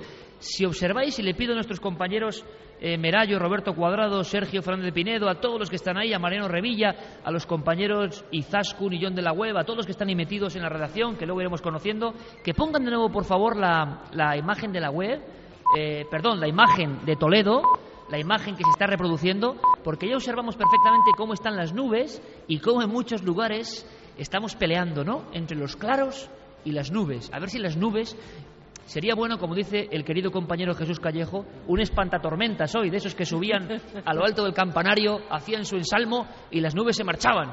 A ver si alguno que sepa alguna de estos conjuros nos ayuda, porque desde luego las nubes sí que, aunque no tengan nada que ver con los ovnis, puede hacer que decaiga el ánimo de los grupos que están ahí, que no contemplan los cielos, ¿no? Aunque hay Continuamos. grupos que parece que han visto algo. ¿Ah, sí? Carlos Bogdanich, que creo que ya nos está escuchando, al parecer ha visto algo. No sabemos si puede ser un meteorito, una estrella fugaz o algo por el estilo, pero él mismo nos lo va a contar. Buenas noches, Carlos. Buenas noches, Carmen. Buenas noches a todos, a todo el equipo. Cuéntanos, cuéntanos, haznos fotografía de dónde estás, con cuánta gente te has reunido y qué es lo que habéis visto, sobre todo. Pues mira, eh, un poco yo lo he hecho en plan de, de unidad móvil, porque nos vamos desplazando por distintos sitios en zonas apartadas y sobre la una y cuarto, una, sí más o menos la una y cuarto, una y 17 minutos, pues se, como el cielo estaba muy encapotado y entonces se pudo observar eh, el paso de, de como dos ráfagas de, de luz. Lo que pasa es que había mucha nube en ese momento y dio la sensación de que eso se perdía en el horizonte. Mm, realmente no, no sé decirte si era la caída de algún meteorito o lo que pasa es que iban en forma paralela y eh, las luces eh, se fueron difuminando. Mm, ahora tenemos el cielo más despejado y por lo tanto yo creo que si aparece algo tendremos más oportunidad de verlo. De ¿A qué hora fue, manera, Carlos? Compañero, ¿a qué hora fue? Sobre la, sobre la una y cuarto, una, y veinte de la madrugada. Y Un- que fue cuando primeramente. Dos, y dos fue de, grandes. norte a sur.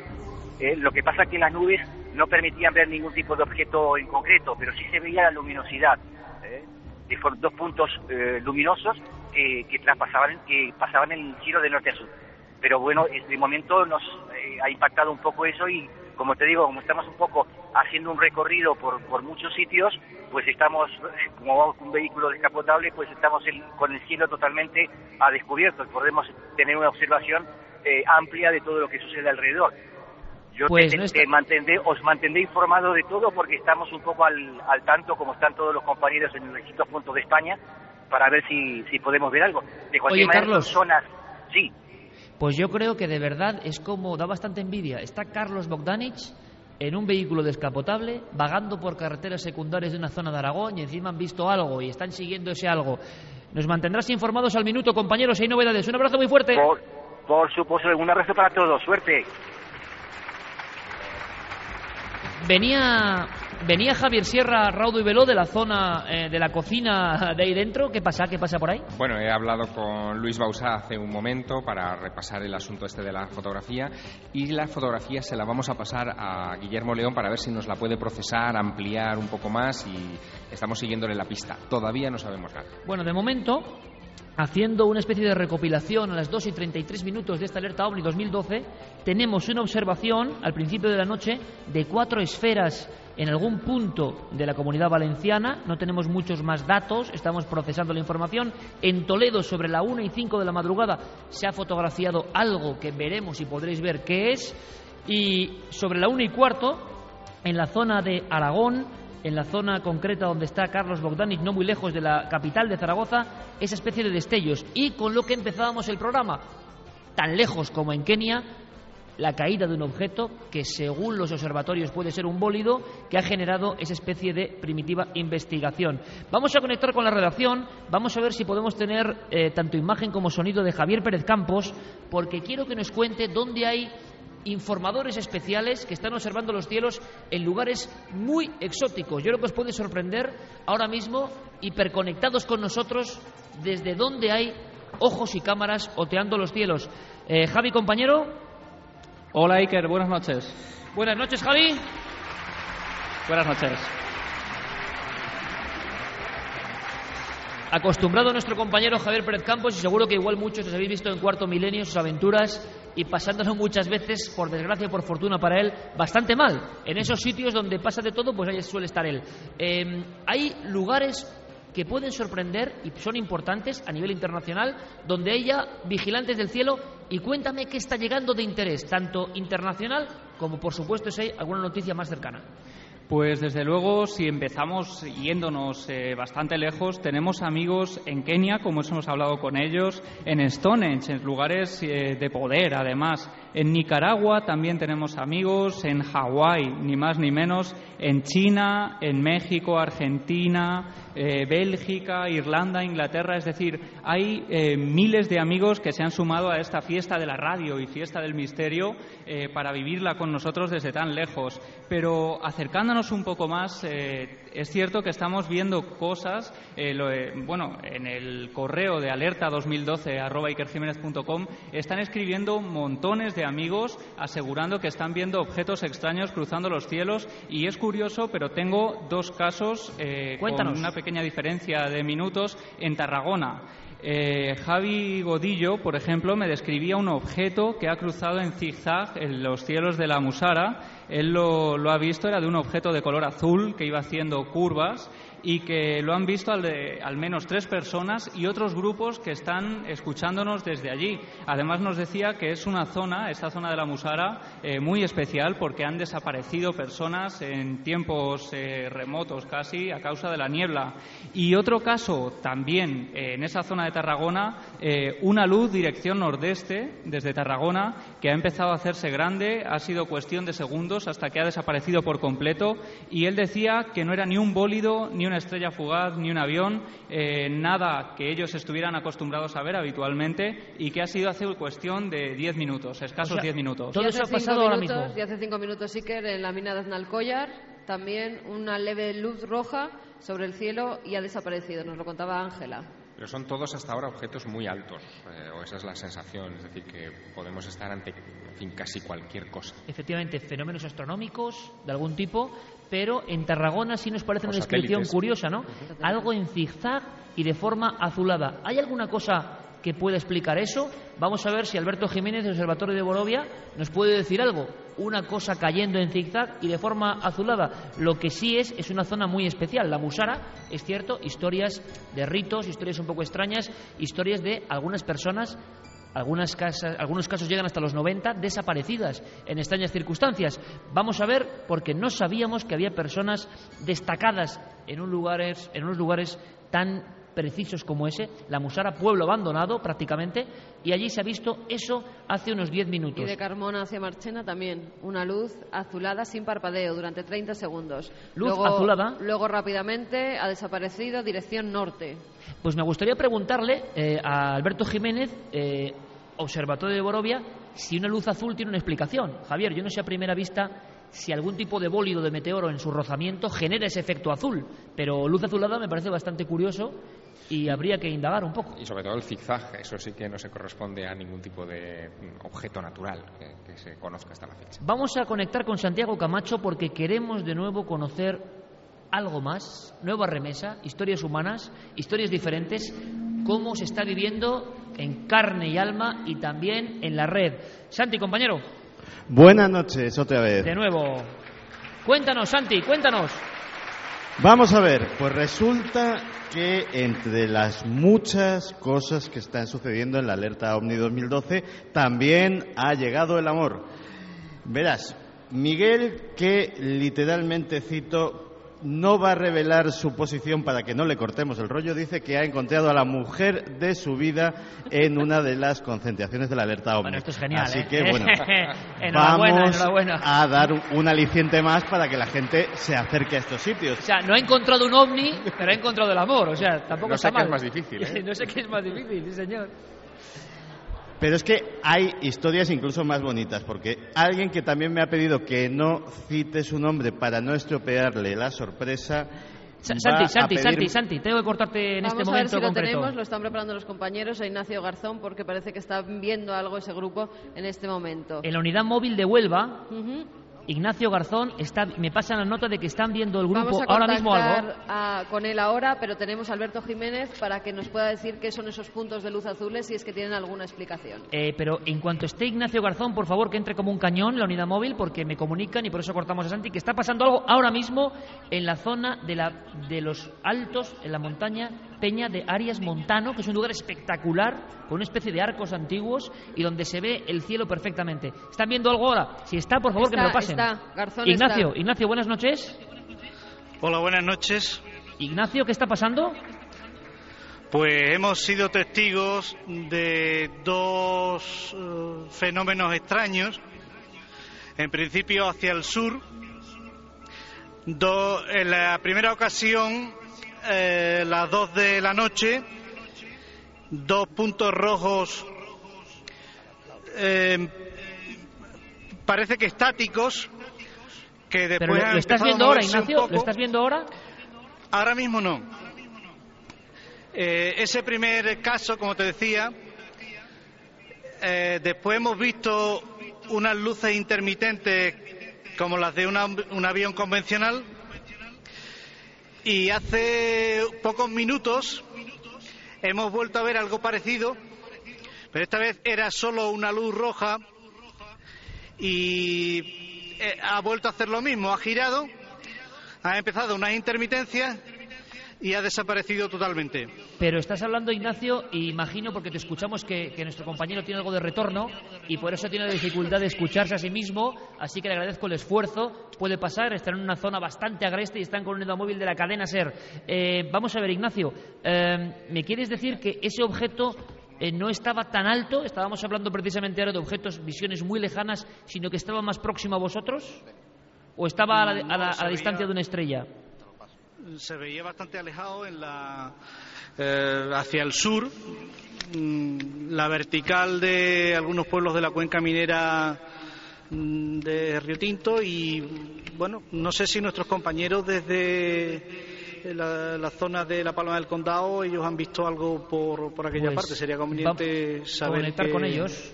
Que están, sí, a ver qué tal les va a ellos. Ignacio, ¿estás con gente? ¿Habéis visto varias personas lo mismo al mismo tiempo? Sí, sí, aquí eh, hay por lo menos un centenar de personas, al menos al principio del programa es lo que había, después no sé si han ido incorporándose más o...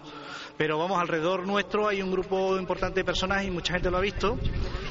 Parece que desde Córdoba también se Muchos ¿eh? decían que no podía tratarse de un avión, yo tengo mis dudas, pero francamente el comportamiento ha sido bastante extraño y, y como te decía, en primer lugar han sido dos luces rojas muy juntas y en esta segunda ocasión ha sido solo una, con lo cual no es un fenómeno exactamente Bueno, igual. Ignacio, estamos muy atentos, por favor, y pídenos paso en cualquier instante, en cualquier momento, porque lo interesante es verlo en vivo. ¿Alguien ha podido grabar eh, en vídeo o hacer alguna fotografía? Sí, yo mismo he estado grabando algunas imágenes. Bueno, vamos a ver si podemos a lo largo de la noche ver esa información, porque esto sí que es lo maravilloso. Siempre hablamos de fenómeno ovni como algo lejano, casos de no sé cuándo. Ya le está ocurriendo en vivo y lo han grabado en vivo. Ignacio, gran trabajo. Por cierto, Ignacio Garzón, que es una persona muy, puedo decirlo, escéptica. Y eso tiene un doble valor. No ha tenido ningún problema en estar con nosotros y, y os aseguro que es una persona que si ve algo, lo primero que va a pensar es en la hipótesis más lógica. Se está grabando, o se ha grabado hace tan solo unos minutos, sobre la vertical. La zona es el monte La Peña de Eres Montano. Ignacio.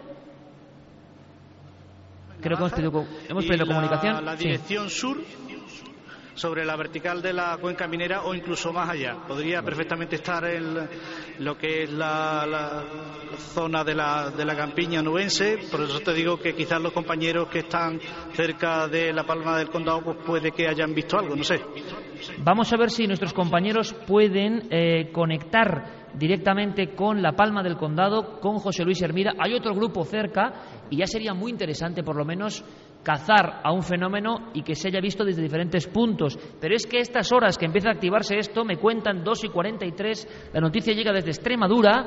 Eh, antes, antes, Iker, tenemos desde Córdoba a Alejandro López Andrada, que también ha visto algo, también han visto una especie de luz anaranjada. Creo que Alejandro nos está escuchando desde las minas del Soldado en Córdoba. Hola Carmen, ¿qué tal? Buenas noches. Hola Alejandro, buenas noches. Cuéntanos, ¿qué es lo que habéis visto? Bueno, pues aquí estamos rodeados de muchísima gente, más de 200 personas llenas de coches en torno a la estación del soldado. Pues hay un bosque de eucalipto y han llegado dos chicos que hay aquí, yo los tengo a mi lado, eh, eh, José Manuel y José Andrés, diciéndome que, bueno, efectivamente hemos mirado hacia la zona norte y ha pasado delante de nosotros, eh, pues bueno, una, una luz roja, una pequeña esfera, una esfera pequeña de un tono anaranjado pero que, que no hacía ni intermitencia, ni parpadeaba, ni nada, a una altura muy baja, a la altura de los bases de la mina, y eh, bueno, lo hemos estado viendo que iba cruzando, surcando el cielo, ah, muy, muy baja y de una manera muy lenta, y se nos ha perdido al final en el bosque de eucalipto, pero ha sido algo, bueno, pues, si, si os parece bien, aquí tengo al chico que la... Bueno, sí, sí, pásanoslo, por favor, pero, pero vamos a preguntarle un par de cosas. Que, que, lo cuente, porque ha sido el primero que lo ha visto. Te pasa, José Manuel. José Manuel, buenas noches. Buenas noches. Eh, ha sido un avistamiento recientísimo, ha ocurrido hace poco y como me contaba Alejandro, no es mucha altura. No, no mucha altura, era, era bastante bajo, se veía bastante bajo. ¿Una esfera anaranjada o anaranjada? Eh, ¿Solamente un objeto? no parpadeaba ni nada, era anaranjada y a una altura bajita y una velocidad lenta, bastante lenta. ¿Qué altura más o menos? ¿Podemos calcular metros? Estaba sobre los vacios, una altura de los vacios de la mina, más o menos, y no ha, seguido para adelante, hemos intentado seguirla, pero se ha perdido por el bosque de eucaliptos que hay aquí al lado. Eh, ¿Y alguien ha podido fotografiar o hacer vídeo de eso hemos que estaba más bajo? porque no ha dado tiempo, iba, iba bastante lenta y hemos intentado echarle una foto, grabarlo, pero el móvil no captaba bien la esfera naranja. Bueno, vamos a estar muy atentos, compañeros. Desde luego, esto sí nos parece un caso un poco distinto. Baja altura, una esfera. Gracias, José Manuel. Gracias, Alejandro. Seguimos en contacto en las Minas del Soldado, que es otro sitio. Gracias, compañero. Otro sitio de esos que son de fotografía, porque es un poblado minero abandonado eh, con esas galerías, os imagináis, con ese lugar donde hubo mucho sufrimiento, eh, mucho trabajo, mucho esfuerzo y ahora completamente abandonado. Y en ese lugar, el grupo que está allí acaba de observar esta luminaria a no mucha altura.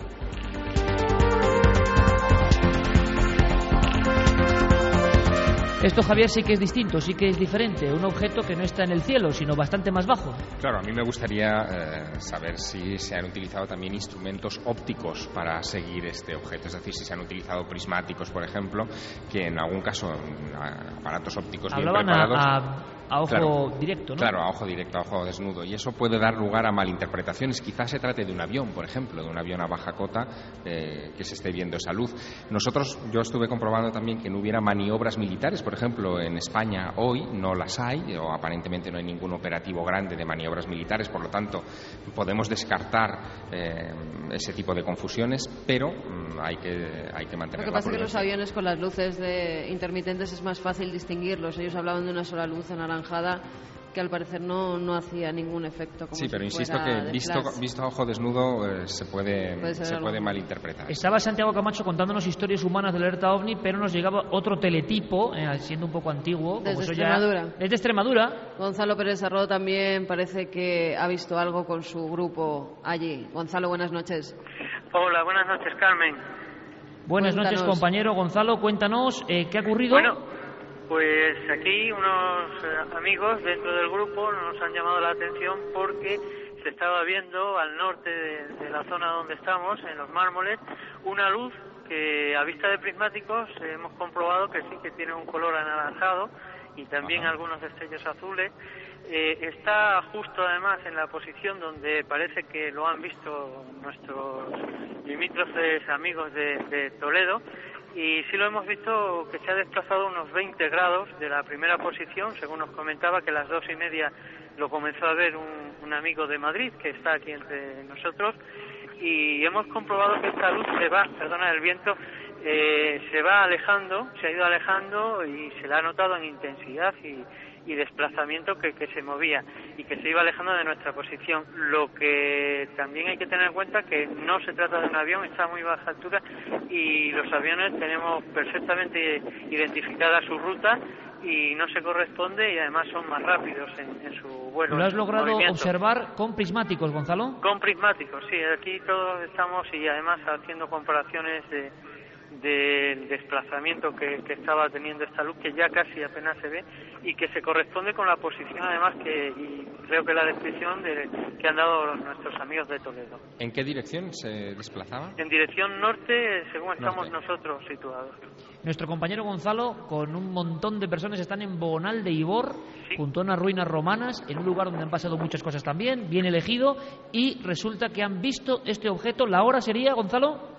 A partir de las dos y media, Dos y media, que parece que es un momento donde en, sobre Cáceres, sobre Córdoba y sobre Huelva, un objeto que si bien no es idéntico, porque la primera aparición en Huelva son dos esferas, sí que parece en general que es una esfera anaranjada, bastante lenta, Y sobre el mapa dibuja una trayectoria coherente de, hacia el norte. Estamos viendo aquí en la cúpula del Milenio en Valladolid, estamos viendo en tiempo real y la gente a través de cadenaser.com y kerjiménez.com están viendo también mapas. Hay un momento en que se está mostrando un mapa de España sobre todo y sería muy interesante ponerlo en este instante porque quizá podamos imaginar una trayectoria. Son lugares bastante próximos, Cáceres, Córdoba, Huelva. Eh, y vamos a ver si podemos conectar con Huelva, con la, Pan- la Palma del Condado, porque es un lugar donde se podría ver. Pero hay una información eh, ahora me está pasando constantemente notas y hay una que no acabo de entender muy bien y que es diferente a todas las del resto de la noche. En Almería se dice niebla y miedo. Niebla y miedo, ¿por qué? ¿Qué está pasando en Almería?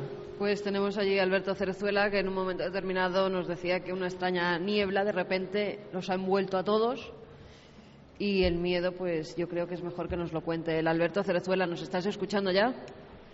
Sí, hola, buenas noches a todos, Buenas Iker, noches, Carmen, Alberto. Javier y a ese Cuéntanos qué ha pasado. ¿Qué ha pasado? Que te iba leyendo como en el Twitter nos ibas poniendo que os habíais visto envueltos por una extraña neblina. ¿Qué ha pasado? Pues ha sido una cosa extrañísima porque estábamos aquí tranquilamente disfrutando de este fantástico evento con el cielo despejado y de pronto de a ras de suelo ha aparecido una especie de, de niebla, por llamarlo así, que, que nos ha envuelto a todos. Ha habido un- incluso un pequeño momento de pánico porque la gente le ha pillado de, desprevenidos porque estaban, ha venido de, desde nuestras espaldas, se puede decir. Ha Pero durado era niebla, 20 era niebla normal y corriente, Alberto. No sé por qué tener miedo a la niebla, ¿no? Mm, era más más densa de, de la cuenta. Yo también la he visto un poco un poco extraña y como te decía había un O pequeño sea, momento asustado así de también. pánico. Sí. Bueno, lo que ocurre es que lo peor de todo es que la niebla ha subido y se ha puesto ahora en el cielo y ahora no, no tenemos buena visibilidad de cara a ver si, si captamos nosotros también una de esas señales. Bueno, de todas formas, eh, hay que tener cuidado porque en algunos sitios, monte abierto, como donde están, eh, o, lugares despejados como el Cañarete en Almería, si hay varios cientos de personas y se produce un susto, no es tontería, ¿eh? hay que andar Sí, hay que siempre con mucho cuidado. ojo y con mucho cuidado. La gente está tranquila ahora mismo, ¿no, Alberto? Sí, la verdad es que estamos unas 150 personas disfrutando, mirando a ver si vemos alguna señal, pero todos convencidos, Iker, de que la señal es esta, está formando parte de algo tan mágico como vuestra alerta OVNI. Os fel- os felicitamos desde aquí, de verdad. Gracias, Alberto. Un abrazo muy fuerte y seguimos atentos, compañero.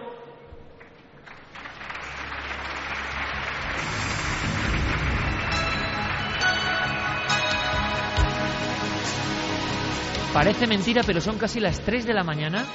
Son las 2 y 52 minutos. Repetimos vías de contacto rápidamente para todo el mundo, Carmen, porque Pues sí. está llegando mucha información. Parece que a partir de las 2 y media ha cambiado un poco el ciclo de las cosas y se está acelerando el acontecimiento. Yo voy a estar muy atento a las tres y media, a ver si al final a las tres y media pasa algo. ¿Quién sabe? Vamos a repetir las vías de contacto por si nos quieren enviar esas fotografías que tanto estamos esperando. A ver si Guillermo también las Me, sube. me me acaba de enseñar una fotografía en la tableta Javier. Sí, sí, la de Luis Bausa ya se ha eh, tuiteado eh, a través de Nave del Misterio y bueno... Pues vamos a ver si nos ya- la pueden poner ahora A ver si la nuestros poner compañeros aquí. antes de las tres y si no lo dejaremos para después cuando volvamos después de las noticias. Pero vamos a dar esas vías de contacto por si nos quieren ir enviando más material.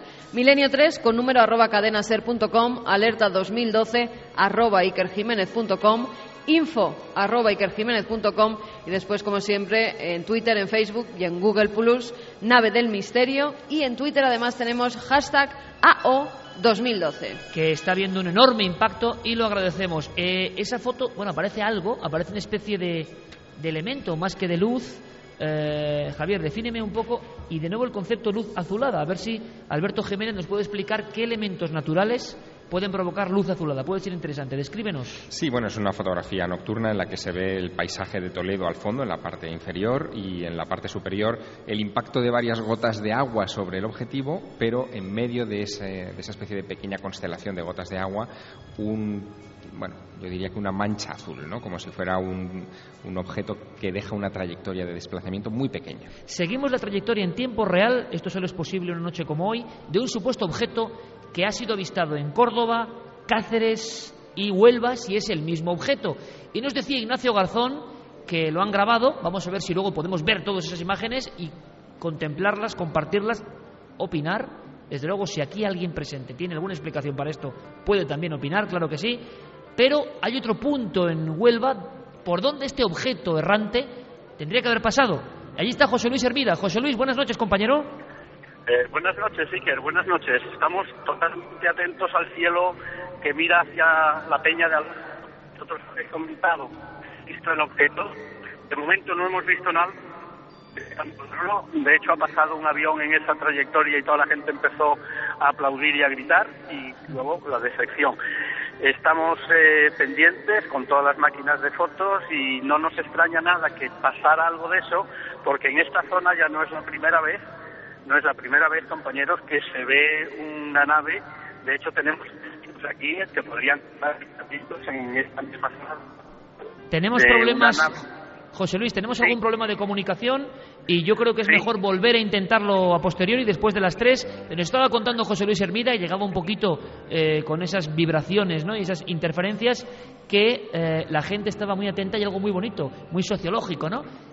Estaban escuchando por la radio que se estaba viendo ese objeto, han visto algo, todo el mundo dando alaridos, no de miedo, ¿eh? sino de alegría, pero de repente han visto que era un avión, hay el suficiente criterio y el suficiente escepticismo y se han dado cuenta que eso era una falsa alarma. Pero seguimos a esa esfera, seguimos eh, el rumbo de ese objeto y teníamos a Santi Camacho contándonos historias humanas que son muy importantes. Queremos saber más. Conectamos de nuevo con la redacción aquí dentro de la cúpula del milenio en Valladolid, epicentro de esta alerta OVNI 2012 para todo el mundo. Santiago Camacho, compañero, estabas contándonos hermosas historias. ¿Continuamos? Hermosas y curiosas historias porque os estaba contando que la moda ha llegado a la alerta OVNI 2012. Eso es. Y mm, realmente eh, no solamente eso, sino que alguien que tampoco me ha autorizado a revelar su nombre, por no estropear la sorpresa, cuando termine este programa, cuando den las señales horarias de las 5 de la mañana, va a pedirle matrimonio a su novia a la que se ha llevado pues a ver eh, lo que se pueda esta noche. También hay un recuerdo de muchas personas que están viendo, están viviendo, mejor dicho, esta alerta ovni desde eh, la cama sin eh, pretenderlo. Personas que están enfermas, personas que eh, están hospitalizadas, que les hubiese gustado acompañarnos desde cualquier otro lugar y que nos solicitan que, eh, lógicamente, pues nos acordemos de ellos. También muchísimos jóvenes que están también bajo techo y están así porque están de exámenes.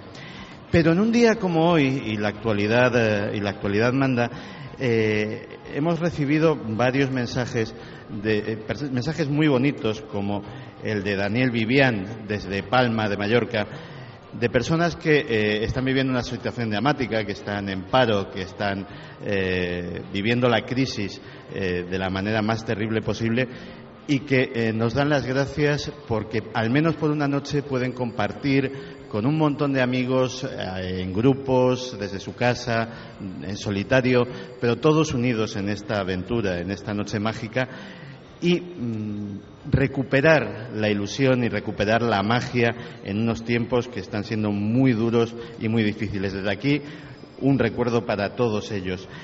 Y eh, también es curioso que hay muchísima gente que, eh, gente que por su cuenta y riesgo están eh, viviendo la noche de la alerta ovni desde puntos emblemáticos del misterio, desde puntos emblemáticos del de, el fenómeno ovni. Desde, hay gente, multitud de gente, nos dicen en la punta del Hidalgo, en Tenerife, uno de los lugares de avistamientos más eh, frecuentes o más conocidos de las islas, un, un punto caliente. También Fátima Barragán, que está con un montón de gente en la finca El Condesito que ha sido, y alguna vez lo hemos citado en este programa, un lugar absolutamente eh, misterioso y en el que se dio un caso muy conocido. Santi, lo dejamos ahí porque llegan ya prácticamente los servicios informativos, es el primer descanso. Eh, en Bélgica nos comunican, en Bélgica, el grupo observador de Bélgica está observando algo en tiempo real, conectaremos con ellos después, la información está llegando raudoles, pero Santi ha contado algo muy interesante, ¿no? Y que no podemos olvidar ni obviar. Hay mucha gente que lo está pasando muy mal en este país, en España, en este momento y que están haciendo un esfuerzo y que están, aunque sea por unas horas, no sé si estaremos hasta las 4 o hasta las 5, lo que la información nos diga, a donde nos lleve la información, pero es muy importante que sí que haya otro aplauso, primero para esos enfermos, para esa gente que está en hospitales y para gente que casi no tiene nada ahora mismo, pero que está viviendo algo emocionante. Volvemos ahora mismo, gracias, Alerta OVNI.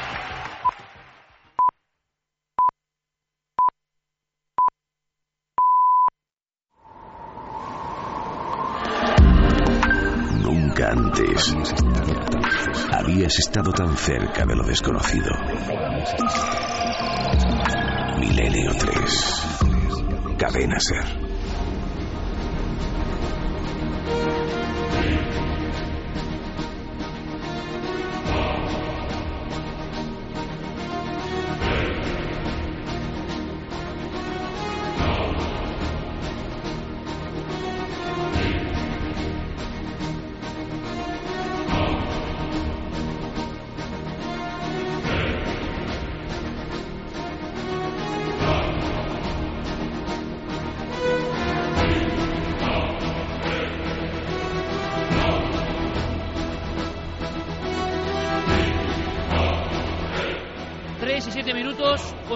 Continuamos en alerta OVNI 2012, AO 2012 en todas las redes sociales, variando y viajando la información por todo el mundo en tiempo real. En estos minutos de conexión con los informativos han pasado cosas y ya como decíamos, la historia va a ser trepidante. Vamos a ver si sacamos algo en claro. Nos comunican primero varias cosas, que Guillermo tiene una solución para esas fotos inquietantes de Toledo, segundo que en México hay un grupo en las faldas del volcán Popocatépetl y han tenido que ser evacuados porque ha empezado a haber fumarolas, porque por cierto, Javier, compañero, ha habido alerta importante en México por el renacer de este gigante que ha dado ya muchos problemas, el Popocatépetl, donde se han fotografiado ovnis en alguna ocasión. Exacto, ha sido escenario de muchas observaciones y de muchas imágenes de ovnis en el pasado. Bueno, pues en ese volcán Sigue habiendo una valiente, sigue habiendo una persona que está aguantando el tipo. Ahora conectaremos con Emma, que así se llama esta chica. Bueno, que vaya con mucho cuidado. Pero antes tenemos información que nos llega desde Bélgica. Pablo Fuente, al parecer, ha visto una luz, no solo la ha visto, sino que esa luz parece que ha jugado con él. Ahora nos comentará qué ha pasado. Vamos a ver si nos lo explica nuestro corresponsal de alguna forma esta noche, nuestro vigilante del cielo en Bélgica, otra tierra con tradición en estas cosas, es Pablo Fuente. Pablo, buenas noches, amigo. Muy buenas noches.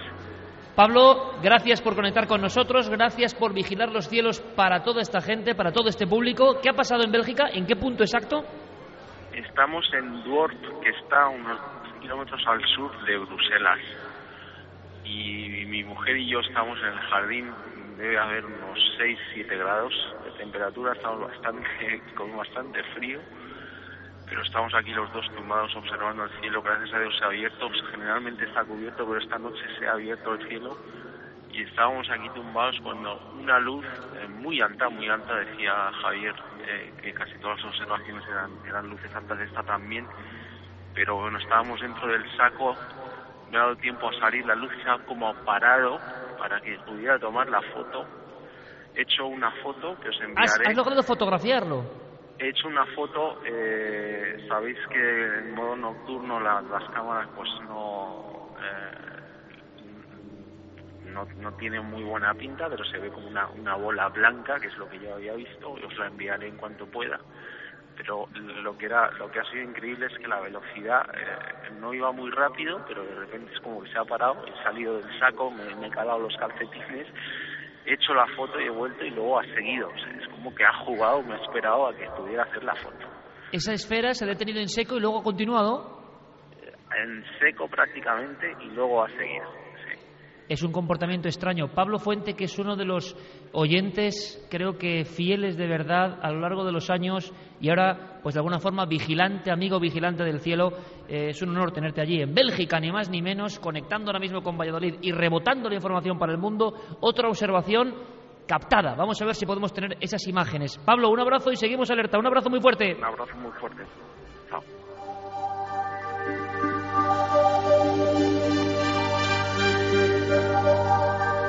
Javier, hablábamos de unas fotografías que pueden ser, vamos a ver si tenemos conexión con México y ese volcán, eh, y con las Islas Canarias, que como siempre son fundamentales eh, para las observaciones de estas cosas. Vamos a ver cómo está pasando la noche allí nuestros grupos. Eh, Javier, resolución aparente, dice Guillermo León. Sí, sí, sí, Guillermo León parece que ha, ha resuelto el misterio de la fotografía eh, de Bausá en Toledo, que fue obtenida a las 12.36, lo digo por llevar la cronología exacta de- del tema, cuando vieron una eh, luminaria, una luz blanca que a veces se paraba y que a veces se ponía en movimiento en dirección noreste. Bueno, lo que la cámara ha captado no es la luz en cuestión, sino que parece que son reflejos de gotas de agua.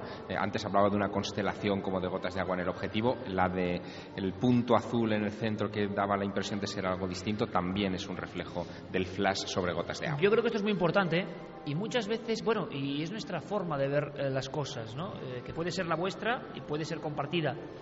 Si nosotros podemos resolver la historia, si podemos resolver el misterio, hay que resolverlo y contarlo rápidamente en tiempo real.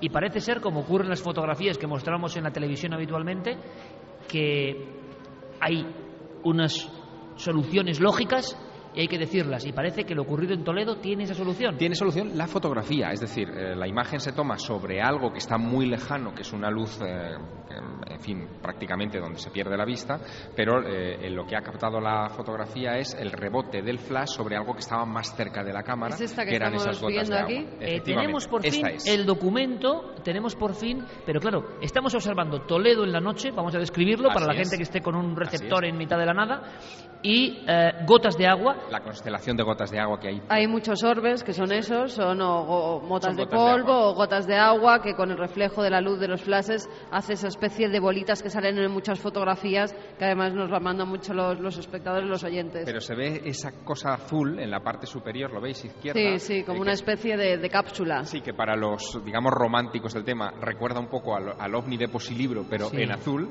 eh, pero que en realidad también se trata, por lo que nos ha dicho Guillermo León, de un reflejo del flash sobre humedad. Hay un hombre en un punto del Aljarafe sevillano rodeado de ordenadores en su sana, que es como la NASA, pero bueno, en fin, es un juego nuestro que tenemos de Al palabras, la sana, eh, como la de Tony LeBlanc en la famosa película del astronauta, pero ahí está Guillermo León ya haciendo como hace en nuestro programa, filtrando la información y analizándola. Parece que Toledo, lo que es la foto, puede estar solucionado. Eh, Vamos de todas formas, Iker, a animar a la gente a que nos mande las fotografías de los grupos donde están, de los lugares en los que están haciendo la alerta OVNI, porque aquí las vamos a ir poniendo. Queremos ver los grupos, queremos ver a esa gente cómo está viviendo la alerta OVNI 2012, que nos vayan mandando todas las fotografías que quieran a esos, eh, esas vías de contacto, milenio 3 con número, arroba cadenaser.com, alerta 2012 arroba info arroba y a través del Twitter, Facebook y Google. Muy importante que vayan acompañadas de la hora de la observación, porque esto nos podría permitir trazar trayectorias si es que realmente hay coordinación entre las distintas observaciones. Sí, aunque no sean fotos de observaciones de los grupos y de cómo van pasando la noche. Desde Madrid, David Zurdo, por ejemplo, nos está mandando fotos de entrevistas que les están haciendo y del grupo de gente que está allí. Hay que agradecer incluso a compañeros de televisión española y de otros medios, porque nosotros nunca eh, hemos tenido ningún reparo en, en hablar de compañeros que están en puntos de la alerta OVNI de la cadena SER y están informando, pues por ejemplo para eso, para los informativos de televisión española, como un fenómeno social. Y ha ocurrido algo muy raro en un lugar emblemático, en un lugar que es el Cerro de los Ángeles de Madrid. Quiero que nos informen nuestros compañeros Carlos Largo y Fermín Agustí, que están dentro de la redacción. Eh, son los compañeros jovencísimos ellos y llevan unas cuantas temporadas en Milenio 3. Eh, y saben ya mucho de todos estos temas. Han pasado algunas anécdotas muy curiosas. Por ejemplo, en el Cerro de los Ángeles la sorpresa no han sido los ovnis. Eh, Carlos, Fermín, buenas noches, compañeros. Buenas noches, compañeros. ¿Qué tal? Pues, ¿qué ha pasado en el Cerro de los Ángeles? Donde ha habido tantas cámaras, tanta expectación y donde hay dos personas fundamentales, Paco Minaya y Pablo Torres, que eran periodistas del diario Pueblo, que tuvieron la primera página habitual de ovnis en la prensa española y que estaban allí con la unidad móvil. ¿Algo ocurrido? Pues básicamente es que bueno, pues se han encontrado con las puertas cerradas del Cerro de los Ángeles. Teníamos pedido los permisos para que toda la gente pudiera acceder esta noche allí a observar los cielos. Sin embargo, pues cuando han llegado se han encontrado con esa sorpresa. Nadie les estaba esperando para abrirle esas puertas, pero nos comunica Pablo que no han perdido la ilusión, que están allí, que están además acompañados de, esas, eh, de esos compañeros de televisión española también y bueno, la verdad es que están muy contentos y esperando ver algo. Pero sí, la Eh, verdad es que ha sido la, la noticia, digamos, que, que por otro lado ha sido más triste de esta alerta OVNI. Bueno, pero es siguen curioso, con ¿no? ilusión. Es una especie de extraño y pequeño boicot que yo no lo entiendo porque estaban todos los permisos dados y todo perfectamente eh, estructurado y queríamos pasar una noche en el Cerro de los Ángeles con esa gente, con Pablo eh, y con Paco tan em, auténticamente legendarios en el periodismo español. Me comunica Carmen que tenemos conexión con México, Volcán Espérate un Popocatépetl. momento porque así es la actualidad, así es la noche, así es lo que está pasando. Mario desde Gran Canaria, resplandor en estos momentos, están viéndolo. Creo que le tenemos. Mario, ¿nos escuchas? Buenas noches, Carmen. ¿Qué está pasando? Porque de repente me han pasado una información. Gran resplandor, estamos preparando a Mario. Cuéntanos qué habéis visto. Eso es, a ver si puedo expli- eh, explicarme bien. Eh, tenemos un telescopio que tiene incorporado eh, una cámara de fotos de gran angular, eh, que es automático, que en el mismo momento en que se mueve en ese, en ese angular eh, cualquier cosa, eh, lanza un- unas, de una forma automática las, las fotografías. Hemos visto dos pequeños fogonazos blancos y, y entonces en la cámara de eh, ah, eh, se, ha- se ha lanzado esas, esas imágenes, esas, esas fotografías y en una de ellas aparece lo que lo que creemos que es una semicircunferencia con luces. Semicircunferencia. Semicircunferencia con luces, sí que hemos hecho pruebas para ver si ha sido un error de la cámara, si al- alguien, porque somos un grupito de 30 personas más o menos en el sur de Gran Canaria, concretamente en eh, Cruz Grande, eh, por si algún compañero le ha dado un golpe al trípode sin querer, pues ha hecho el efecto de, de, de, bueno, pues, pues de una foto que, que se mueve, que es movida. Hemos hecho varias pruebas y en ninguna ah, eh, sale lo mismo. Eh, sale sal- eh, sale pues ese, ese objeto y bueno creemos que existe la posibilidad de que haya haya sido un ovni ¿Nos la puedes mandar, Mario? ¿Podemos eh, Eh, tener estamos- minutos la fotografía para que la veamos aquí? Estamos en ello porque el- lo que ocurre que el proceso es, es un poco lento de pasarlo desde, desde el telescopio a, a- a otro formato. Pero en el, en el momento en que, en que lo tengamos, sí, que- sí que lo podremos enviar. Perfecto, Genial, Mario. Muchísimas Estamos gracias. esperando y mientras creo que vamos a México, ahora sí, porque ya nos están esperando. Emma, que nos está escuchando desde ese volcán. Emma, buenas noches. Bueno, hola, ¿cómo están todos los milenarios allá en España? Muchísimas, muchísimas gracias, Emma, por seguirnos desde el corazón de México, el volcán Popocatépetl, que es un ¿Sabes lugar donde ha habido ovnis. Ha habido muchos avistamientos, fotografías impresionantes, videos, pero en estas épocas hubo fumarolas y cerraron todo acceso al público. Entonces mi grupo tuvo que reorganizarse y empezamos a hacer avistamientos en, en el día y también en la azotea. Estamos esperando que caiga en México el cielo nocturno. Todavía no está de noche por completo, aunque ya son las 8 de la noche aquí. Todavía está un poco claro el cielo. Estamos esperando a que esté totalmente oscuro para empezar a, a hacer los reportes. De hecho, yo estoy ahorita en un centro comercial para comprar otro telescopio para poder hacer la, ahora sí que a todos los puntos cardinales y estar vigilando el cielo al 100%. Oye, qué magnífica corresponsal tenemos en México, qué vigilante del cielo. Esto es una crónica, señoras y señores, y su grupo ha sido desalojado del volcán Popocatépetl, que no es poca Sobre cosa. todo por seguridad. sobre Claro, todo por normal. seguridad. Ante todo eso, Emma. Pues- Ante todo está a buen Pero recaudo. cualquier, foto, cualquier fotografía, cualquier eh, que llegamos a escuchar de Hum, cualquier eh, situación anómala que llegamos a escuchar hoy en la noche, se las mando de inmediato. Emma desde México. Oye, de verdad, con oyentes como tú, da gusto. Un fuerte abrazo. Un fuerte abrazo a todos allá.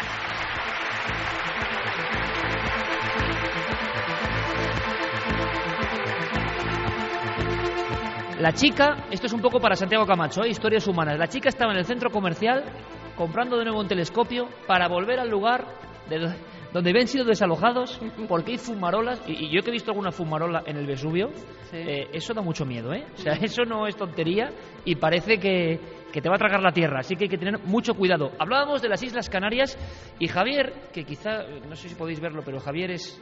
Yo soy. En fin, es muy ordenado y es muy laborioso y es muy estricto. Por eso es quien es, claro. Eh, está organizando todo.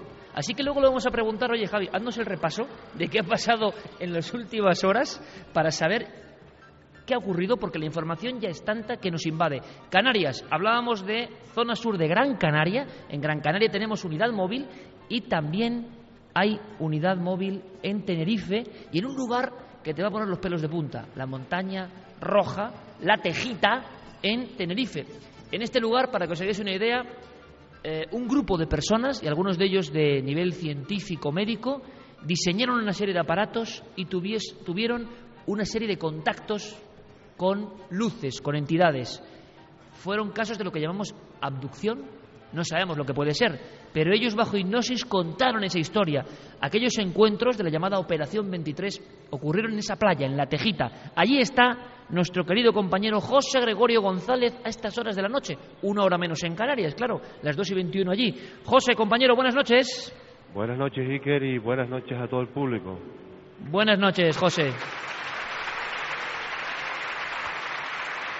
A varios miles de kilómetros, eh, conexión Canarias-Valladolid, te reciben así los amigos que están aquí concentrados en la cúpula del milenio. José Gregorio nos informan Gran Canaria Salud. Bueno, Salud no, esa fotografía que a veces ocurre en, eh, en la isla hermana. ¿Ha ocurrido algo en Tenerife a lo largo de la noche? Bueno, estamos siguiendo muy de cerca todo lo que está sucediendo por Canarias. Desde las 10 de la noche nos informan en las cañadas del Teide de, una, de un primer avistamiento, una luz roja con un movimiento zigzagueante. Eh, hay una observación también desde la isla de La Palma a las 11 y 45, en este caso eh, la luz es azul y tiene un movimiento bastante eh, anómalo. Y por aquí Es, por- es curioso, por José, permíteme, eh, permíteme, José, porque has dicho Sí, azul, dime. azul y movimiento errático, y la palabra o el concepto azul y movimiento errático lo hemos escuchado esta noche, por ejemplo, en Tarragona, en la Musara, ¿os acordáis? Parece que ha pasado un siglo ya, pero, eh, y a ver si hablamos con Alberto Jiménez, un fenómeno azul, ¿qué puede ser? Si es algo propio de la combustión, de, de algo, eh, pero eso ha ocurrido, decías, hacia las 12 de la noche. Eh, sí, 11, 11.45 en Buracas, en Garafía, en la isla de, de La Palma. Y aquí por la Tejita, bueno, había un, en los momentos álgidos en torno a 500 personas concentradas tanto en la zona de aparcamientos como de playa, compartiendo la noche, porque la verdad es que eh, la noche acompaña, la temperatura es adecuada y el cielo está completamente despejado. Y de repente tuvimos el regalo de una hermosa luna que apareció detrás de, de Montaña Roja, con lo cual para una noche como esta, en la que además este lugar tuvo su propio 9J hace 37 años con Paco Padrón, pues imagínate eh, que se nos está quedando, bueno, pues para el álbum de los recuerdos, eh, muy buenas fotografías. Una noche histórica en un lugar histórica, en un lugar histórico. José Gregorio, compañero, con cualquier novedad continuamos porque la información sigue. Un fortísimo abrazo y un abrazo a toda esa gente que tanto nos apoya, tanto nos quiere del el archipiélago canario. Lo mismo, un fuerte abrazo para todos.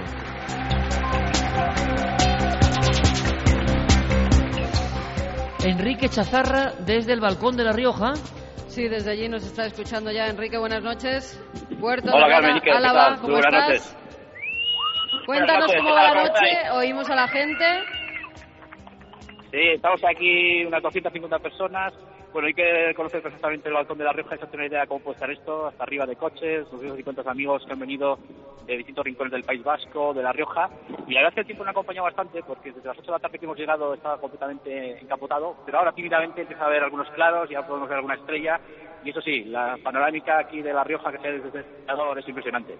Es una zona desde donde se otean eh, unos páramos impresionantes, infinitos casi. Ahí está el grupo de Enrique Chazarra y de momento la noche relajada, tranquila, sin problema. Si hay algo, parece que es más hacia el sur de España. Allí, todo despejado, nunca mejor dicho. Sí, la verdad que aquí, ya te digo, hasta ahora no se ha podido ya utilizar el, el firmamento, las estrellas, la luna nos está iluminando y bueno, aquí ha habido gente ya que se ha ido marchando, pero bueno, realmente todavía quedamos aquí unos 250 amigos. Bueno, un abrazo para todos ellos, para esos héroes. No es fácil aguantar a la intemperie en alerta ovni. Hay que tener muchos bemoles y tenerlos bien plantados para decir yo sigo porque estamos cerca de las tres y media. Ese sería el gran titular, ¿no? Sí, sí.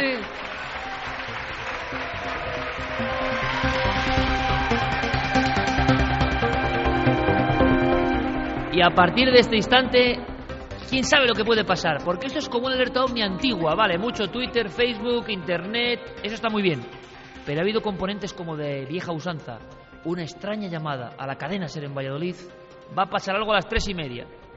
Bueno, ojalá, ¿no? Ojalá. Algo bueno, algo bueno siempre, que nos traiga suerte, que falta nos hace a todos. Eh, vamos a hacer una cosa importante.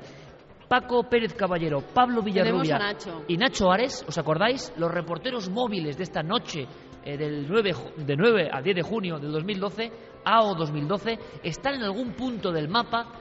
No ha habido casos realmente cercanos. En todo caso, Pablo, quiero que nos pasen información en cuanto puedan con Pablo. Vamos primero con Nacho, porque él está en la zona de Huelva. Así que quizá ha visto algo, esa esfera anaranjada, que por lo menos en un punto en el mirador de Aries Montano ha sido observado y fotografiado.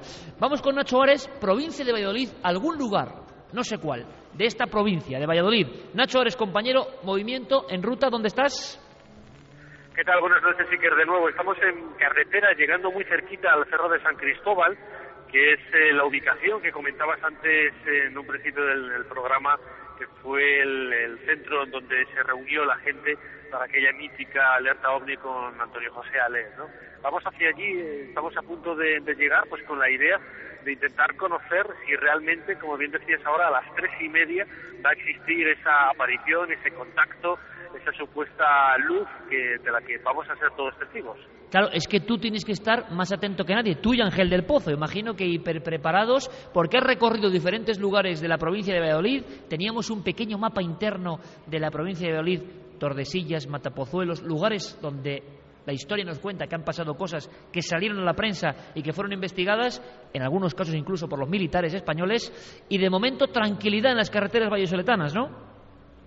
Totalmente tranquilas. La verdad es que el, el- tráfico es eh, muy fluido. En, en apenas un minuto vamos a llegar al, al cerro y, como te digo, observando los cielos que se mantienen todavía abiertos, lo suficientemente claros como para poder eh, permitirnos y ser testigos de un avistamiento del calibre ¿no? que anunciaba esta mujer en esa llamada telefónica tan misteriosa a la cadena SER. Hombre, lo lógico es que no pase nada, digo yo, ¿no? Y el 99,9% es que no pase nada. están pasando cosas. Vamos a ver. Se eh, acerca la hora y están pasando cosas. eh, Paco Pérez Caballero nos escucha. Sí, para que nos escuche y luego te daré la información de lo que se está viendo. No, dame primero lo que se está viendo, claro. Bueno, vale, pues entonces te lo doy. Carretera Carmona han vuelto a ver una luz azul en línea completamente recta, procedente de la carretera de Marchena. Luego ascendió. Carlos Bogdanich han visto otro objeto volante en Huesca, baja altura y color amarillo, dirección este a oeste. Bueno, a ver si podemos tener información directa de ellos y a qué hora ha sido y si todavía lo están viendo, que es lo que tenemos que ver, verlo casi en vivo, eh, porque esto es como perseguir una especie de sombra, ¿no? Constante. El fenómeno ovni siempre te lleva ventaja, sea lo que sea, siempre juega contigo. ¿Cuántas veces, Javier, hemos llegado, que Javier y yo desde niños estamos en esto, y claro que se produce cierta impotencia. ¿Cuántas veces hemos llegado a un pueblo para la televisión, para la radio, para las revistas, y, y vecinos te decían, es que se acaba de ver, se acaba de ver ahí, y tú dices, joder, ¿Qué pasa, no? Justo que en el es así de huidizo y nos lleva siempre la delantera. Yo no sé lo que estará pensando en estos momentos nuestro compañero Carlos Bogdanich, porque él es un veterano también de la radio, ha, ha estado ocupando las noches de Aragón durante muchos años hablando de misterios y hablando también de alertas ovni, y esto de estar en carretera en estos momentos con luces más o menos raras a su alrededor tiene que estar poniéndole los vellos de punta. Emocionante. Y estamos a punto de ese umbral a partir de este instante. Sean lo que sean, ¿eh? Sea lo que sea, por supuesto. Dejamos la posibilidad de que algo ocurra. Eh, llegaba esa información antes. Yo no sé, Santiago Camacho, compañero, eh, si tenemos alguna información complementaria, si hemos sabido algo más de esa mujer que llamó eh, a la radio antes de la alerta. Si dio algún dato más, Santi. A ver, si hay algún dato más, y es que eh, esta mujer no era la primera vez que se intentaba poner en contacto con nosotros para darnos esta información. Previamente a conectar con Cadena Ser aquí en Valladolid, había intentado hacerlo a través de la vía de nuestro compañero Alberto Cedezuela, nuestro compañero eh, de Murcia, que De Almería, de no solamente eh, ha cogido esa información, sino que podemos contar con el teléfono de, de esta persona y si en algún momento dado pues sucede algo, eh, podríamos incluso eh, contar con su testimonio. Bueno, vamos a esperar primero a ver qué ocurre y, y luego veremos. Tres y media, se abre la caja de las posibilidades, aunque sea jugando con la fantasía y la imaginación, o no, quién sabe. Carlos Bogdanich decía, está en un coche descapotable, vagando ahora por tierras de Huesca, se está dando una buena paliza a nuestro querido amigo, y ha vuelto a ver algo, casi en tiempo real. Carlos Bogdanich, buenas noches de nuevo. Buenas noches, Iker. Mira, te quiero comentar rápidamente porque la cosa ha sido eh, de pocos, eh, unos 30, 35 segundos, pero muy intensos. Primero, un dato importante a, a comentar. Nosotros tenemos aquí una, una, una brújula, una brújula electrónica. Eh, la brújula se puso, se enloqueció, ya empezó a moverse de todos los sitios, ya habíamos perdido la, la idea de la situación en la cual estábamos. Y de repente, en el horizonte, a más o menos a, a una especie de, de 25 grados de altura, eh, un punto luminoso de color amarillo tirando a dorado, moviéndose de forma, de forma constante, de, como decía antes, de este a oeste, de forma muy lenta, pero eh, había momentos en que se paraba y que volvía luego a, retomar movimiento. Se volvía a parar, volvía a retomar movimiento. Eso duró, mm, no recuerdo exactamente, pero 35 o 40 segundos y que realmente, mm, tú sabes muy bien, Iker, que yo conozco un poquito de- del tema de la aviación por, por contactos y, y tiempo atrás que estuve estudiando y trabajando ese tipo, conociendo un poco lo que es la aeronáutica, y os puedo asegurar que eso, más las personas que están conmigo viendo el, que hemos visto también el, fenómeno, pues lo podemos catalogar como un ovni concretamente, porque no hay ningún tipo de aparato, ni siquiera un, un helicóptero que pueda hacer ese tipo de movimiento y desplazarse y que de repente desaparecer completamente en unos segundos. Una esfera de color amarillo. ¿Sobre qué punto del mapa, Carlos? Pues mira, la vertical considero yo que sea eh, es en Huesca. Nosotros estamos eh, en este momento a la altura de, eh, de Murillo de Gálido, al lado justo de un gran pantano que hay, se- que se llama el pantano de la Sotonera.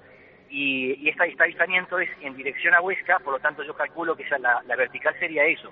Y, y os digo a que qué hora? el, ¿A- a- eh, la- la- el horario en las 2.57. 2 y 57. Perfecto, Carlos. Seguimos la comunicación y desde luego, compañeros eh, de Aragón, Calatorao, Zaragoza, Ángel Briongos, Pantano de la Loteta, eh, Carlos Ollés, muy atentos por si hay algún tipo de información o este objeto se deja ver.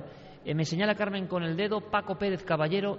Recordáis, estaba en las Urdes, en la mítica tierra urdana, eh, con tantos casos, tantas historias, algunas de ellas muy sobrecogedoras. Quizá esté en esa mítica curva de Arlobos, no lo sé. Paco, buenas noches. Buenas noches, Iker. Pues has acertado porque estamos exactamente en esa curva de Arrolobos a Vegas de Coria. Llevamos un tiempo aquí detenidos mirando al cielo. La oscuridad es total. Hace muchos minutos que no pasa ningún coche y estamos escuchando atentamente todo el programa, todos esos hallazgos. Eh, estamos deseando ver eh, algo en este cielo que aquí en esta zona de Extremadura está completamente despejado. Se ven absolutamente todas las estrellas y estamos eh, pues muy, muy eh, interesados en que suceda algo en este lugar que también es otro de los puntos calientes y míticos de, de la historia de la ufología en España. Gracias, Paco, eh, y la demostración una vez más de que nosotros tenemos el interés y el deseo, pero ahí están los cielos. Bueno, y si no se ve, de no se mirar ve. En esa curva, aparte de mirar al cielo, tendrían que mirar también al barranco, ¿no? También, también, sí, sí, porque Por el luego ser que se apareció allí barrancos hace unos años. impresionantes de verdad y unos barrancos que causan muchísimo respeto y con muchísima historia ufológica a sus espaldas. Permanece ahí unos minutos, Paco, a ver qué pasa, a ver qué ocurre. Eh, luz azul, ¿qué puede ser? Observatorio Astronómico Castillo de Borovia. De nuevo, nuestro compañero Alberto Jiménez, eh, que puede quizá darnos alguna pista. Luz azul. Curiosamente, la cúpula está con luz azul. Luz azul, Alberto, ¿qué puede ser eso? ¿Qué fenómeno astronómico puede ser ese? Compañero, buenas noches de nuevo. Hola, buenas noches, Iker. Pues vamos a ver, hemos analizado diferentes posibilidades y dentro de lo que nosotros creemos, eh, hemos visto que precisamente sobre esa hora, precisamente en Tarragona, ha pasado por allí la Estación Espacial Internacional, muy baja en el cielo, eh, precisamente un poquito yo creo que respondía al lugar donde donde más o menos se ha visto, eh, hacia el noreste o algo así. Lo que pasa es que está muy baja en el cielo. Entonces, el hecho de que, por ejemplo, pudiera ser os- oscilante ese movimiento puede responder sin, sin más a, la propia atmósfera, si hay un poquito de viento, eh, podemos tener ese, ese- esa imagen óptica, esa ilusión de co- como que se mueve eh, en esas alturas. Entonces, nosotros creemos que puede, ser, eh, que puede haber sido eso. Por cierto, que con respecto a los avistamientos de, de Huelva y de Córdoba y demás, también a la- sobre la hora mismamente que habéis comentado, las, que es las 2 y 20 aproximadamente, eh, eh, pasaba entonces la Estación Espacial Internacional por allí, que es un objeto que tiene un brillo azul. ¿Eh? Es un brillo azulado, Inter- perfecto. interesante además subrayar para todos los que nos están escuchando al aire libre y que tienen acceso a Internet que hay una página web donde pueden seguir en directo el movimiento de la, de la Estación Espacial Internacional. Es ISS, que es International Space Station, ISS.tracker, con CK, tracker, eh, punto com. Perfecto. Alberto, gracias por estar ahí como asesor. También ha estado vigilando los cielos Miguel Gilarte, Observatorio de Almadén de la Plata.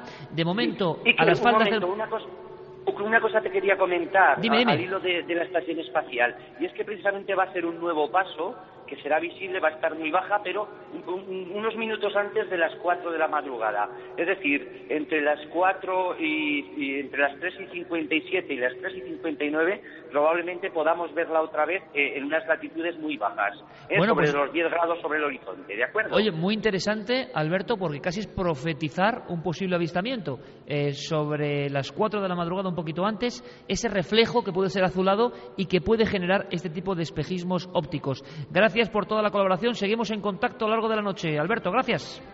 Muchas gracias a ti.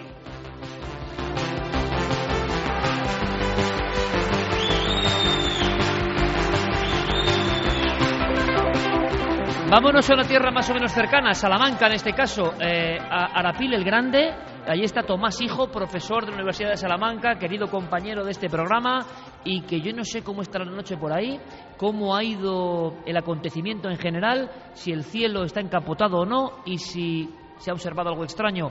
Crónica rápida y directa. Tomás Hijo, compañero, buenas noches. Buenas noches, aquí estamos en una noche cruel, con muchísimo frío, con el cielo nublado y aquí resistimos un grupo, un grupo de valientes. Te mandan ánimos, si- ¿eh? Valladolid ¿Eh? te manda Gracias. ánimos. Muchas gracias a todos. Aquí Porque- estamos pasando mucho frío intentando ver algo entre las nubes, pero, pero bueno, estamos teniendo poca suerte, la verdad. poca suerte y el frío que, que en Salamanca debe estar pegando de lo lindo. Imagino que aquí en Valladolid, en el exterior, también debe andar la cosa por ahí, por ahí. Y de momento no hay suerte, ¿no, Tomás? No hay suerte. Hemos visto también una luz azul en el- entre las nubes, pero bueno, no sabemos si puede ser alguna. En los pueblos de los alrededores están en fiestas, no sabemos si se trata de alguna proyección de algún foco o algo, pero bueno, esa alguna luz azul sí hemos visto también por aquí, hasta hacia el norte. Perfecto, Tomás. Tengo que dejarte en este momento porque me pasan otra comunicación. Eh, nuestro compañero Pablo Villarrubia en la zona de Huelva anda buscando pistas de esa esfera anaranjada que ha sido vista, fotografiada y seguida desde un punto muy concreto. Pablo, compañero, buenas noches de nuevo. Buenas noches, Iker. Mira, ahora mismo estamos en la finca del Condecito, lugar mítico, como tú ya sabes, ¿no?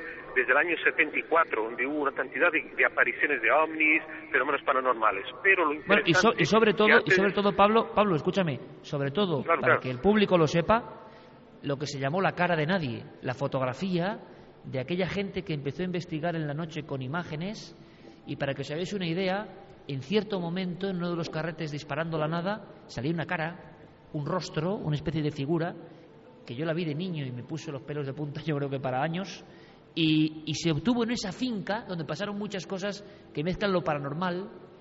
Es la primera vez que un grupo ufológico mezcla tema psicofónico con ovnis. Hubo grabaciones psicofónicas al tiempo que al parecer Hacían las- una observación como una alerta. Claro, ovni. Ujú. fue una mezcla muy extraña en el 74. Bueno, pues para que todo el mundo lo sepa, ahí está Pablo Villarrubia en este instante. Pablo, continúa.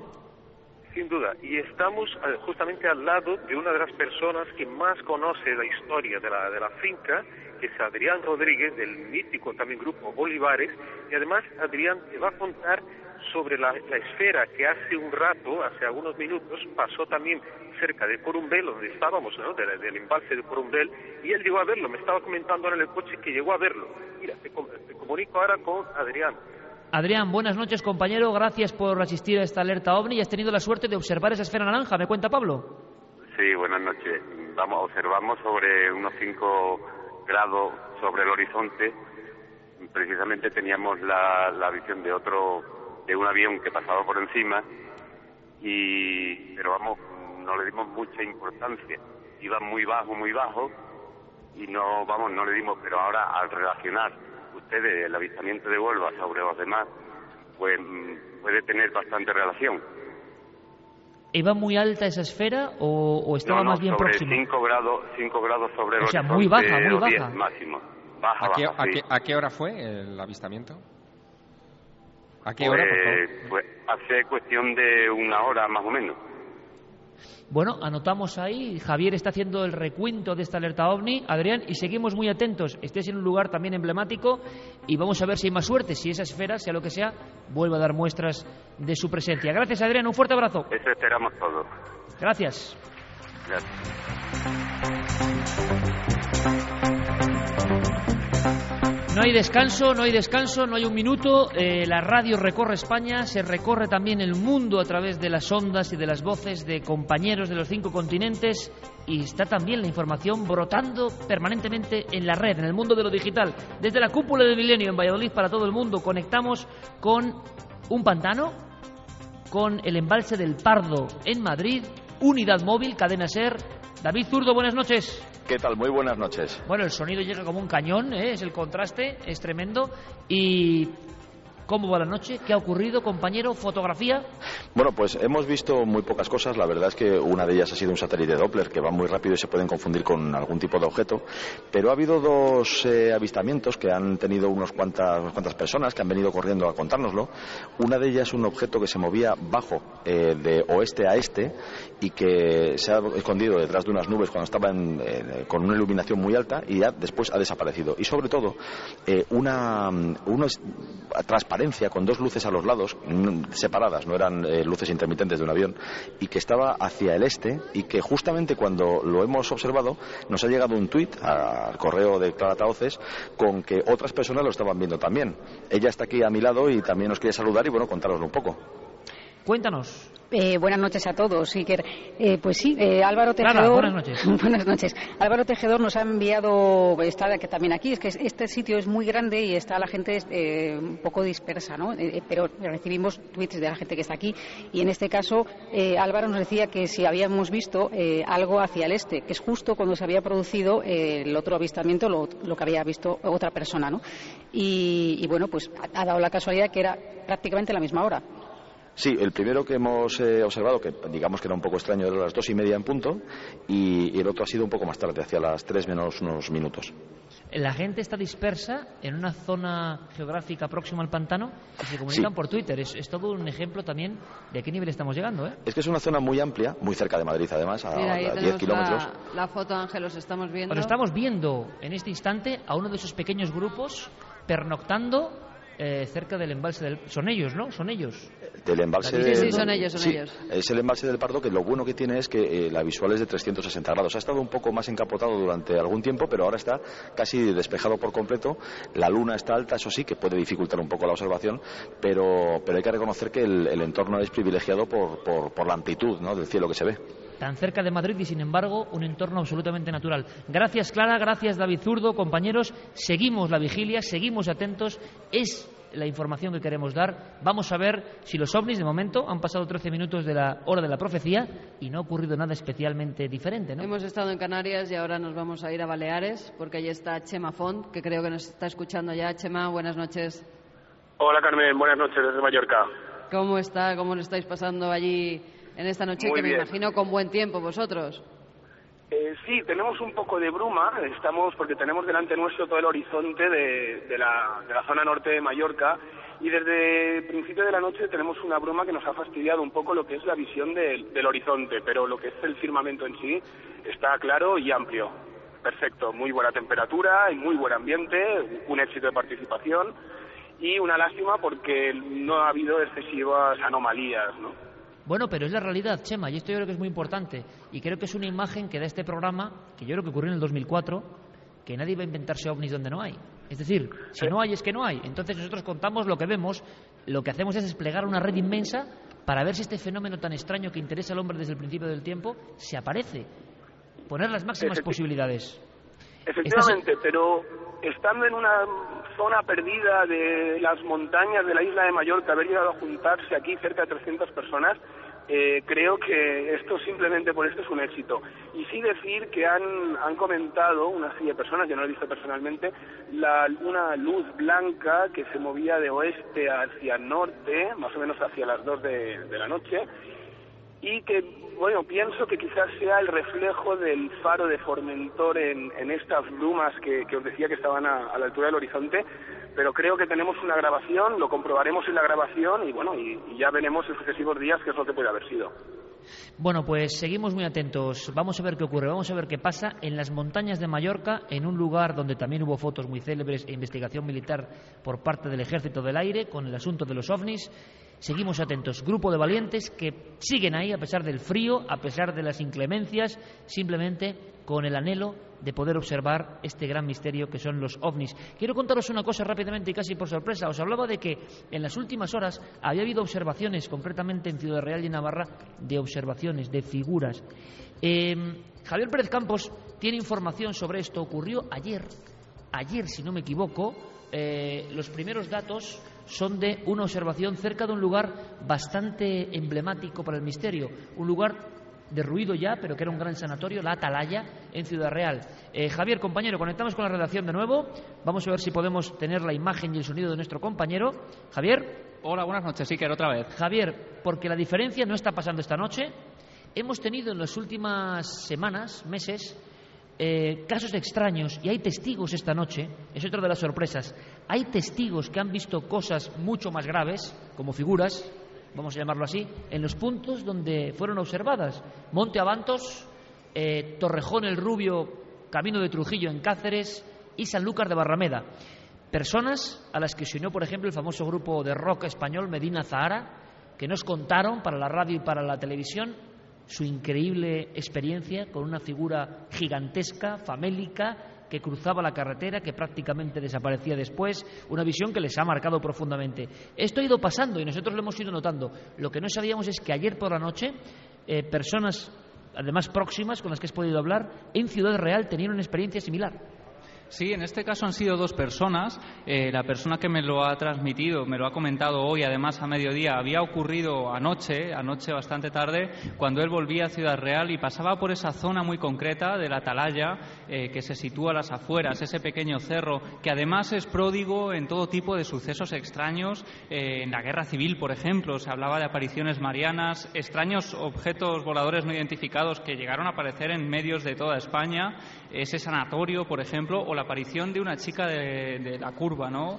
Que, que parece que aparece en diversos puntos, en diversas carreteras de nuestro país. En este caso, este pariente cercano, que por supuesto eh, merece toda mi confianza, desde luego, eh, transitaba, como decía, de regreso a Ciudad Real con esas luces cortas de- en el coche por un camino de la Atalaya, cuando de repente tanto él como su acompañante observan cómo eh, les sale, parece al paso, al camino, una persona que se les queda mirando fijamente. Ellos no saben decir si es un hombre o una mujer, pues solo aprecian la sombra de ese personaje.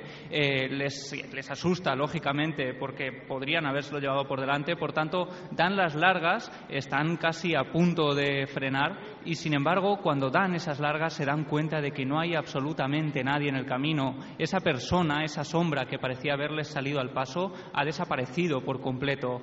Eh, llegan incluso a bajarse del coche para ver si se ha escondido en algún sitio o si es algún gracioso, pero desde luego eh, no encuentran ni rastro de que allí pudiera haber habido una persona en esos momentos. Tenemos nosotros una imagen ahora mismo de la redacción trabajando. Le voy a pedir a Santiago Camacho que se vaya acercando. Quiero otro boletín concreto de historias humanas de esta alerta ovni. Y mientras tanto vamos a escuchar a un compañero que estoy seguro que muchos identificáis simplemente por la voz. Eh, es otro de los compañeros fieles de Cuarto Milenio con sus debates, siempre desde el punto de vista de la parapsicología y no quería perderse esta investigación esta noche ese hombre de la barba luenga, Santiago Vázquez, desde el pantano de La Jarosa, en Madrid también. Santiago, voz clásica de Cuarto Milenio. Mira lo que te dice Valladolid. Muchísimas gracias. Es un personaje muy querido, Santiago Vázquez, muy querido por parte del público y lo sabemos. Este aplauso es para ti, Santi. Buenas noches. Iker, muy buenas noches. Buenas noches a Carmen y a todos los milenarios eh, reunidos Hola, ahí en. Valladolid. En- Buenas noches, Carmen. A todos los milenarios en, en todo el planeta. Fabuloso, magnífico. Estamos disfrutando muchísimo.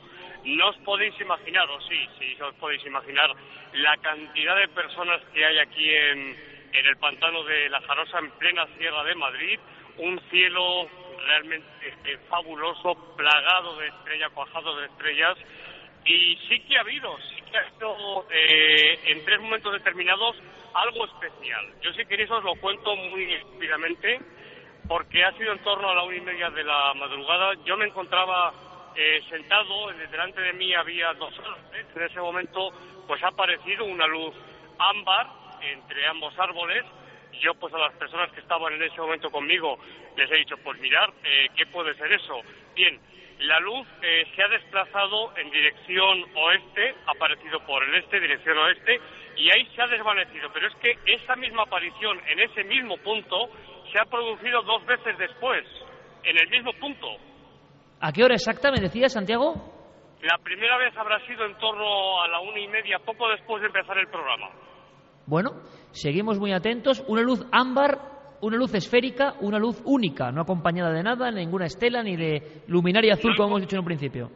no acompañada de, de nada, una luz ámbar que se ha repetido por tres veces y exactamente en el mismo lugar y haciendo el mismo recorrido, exactamente.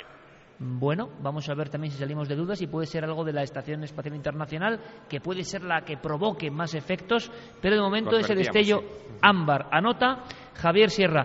Santi, que siga la vigilia. Un fuerte abrazo, compañero. Un abrazo muy fuerte, era muy luminosa, ¿eh? muy luminosa. Gracias, Santi. Un abrazo, un abrazo. Iba a pasar de Santi a Santi, iba a hacer de Santi a Santi en este momento como una jugada, pero no podemos porque Luis Javier Velasco, Gran Canaria, Unidad Móvil, Cadena Ser, ha debido ocurrir algo exactamente hace, hace nada. Luis Javier Velasco, compañero, buenas noches. Buenas noches, Iker. Un abrazo. Buenas noches, Valladolid. Buenas noches, Gran Canaria, Valladolid. Creo que despierto está todavía Valladolid. Sí, ¿eh? sí, sí, es increíble. A estas horas, que no es fácil, ¿eh? A estas Desde horas Gran hay que Canaria aguantar mucho el tipo aquí. Gran Canaria nos han informado, vamos a ver si Javier hace bien los deberes. En Gran Canaria se había visto algo en cierto momento de la noche, ¿verdad? A las tres y cuarto, gran resplandor. Eh, nos informaba un oyente que se había fotografiado con telescopio un objeto extraño que estaban de- tratando de determinar qué era y que estamos esperando realmente que llegue esa imagen. ¿Para qué queremos ordenadores ni nada si está Javier Sierra? O sea, es que yo no sé para qué, si es que ahí está toda la información en este cuaderno. Es un cuaderno, es un cuaderno. exacto, exacto, en un cuaderno. ¿Y habéis visto algo más, eh, Luis Javier, en, en la misma zona, en Gran Canaria, en la isla? Sí, Iker, hace apenas 10 minutos eh, estábamos nosotros aquí escuchando el programa porque estamos justo en el faro de Sardina. Estamos reunidos un buen grupo de milenarios, alrededor de unas 130 personas. Y eh, estábamos aquí a- justo al rumbo 255 de nuestra posición, unos 5 grados también sobre el horizonte. Hemos visto una luz ámbar. En un primer momento pareció una estrella, pero bastante más intensa.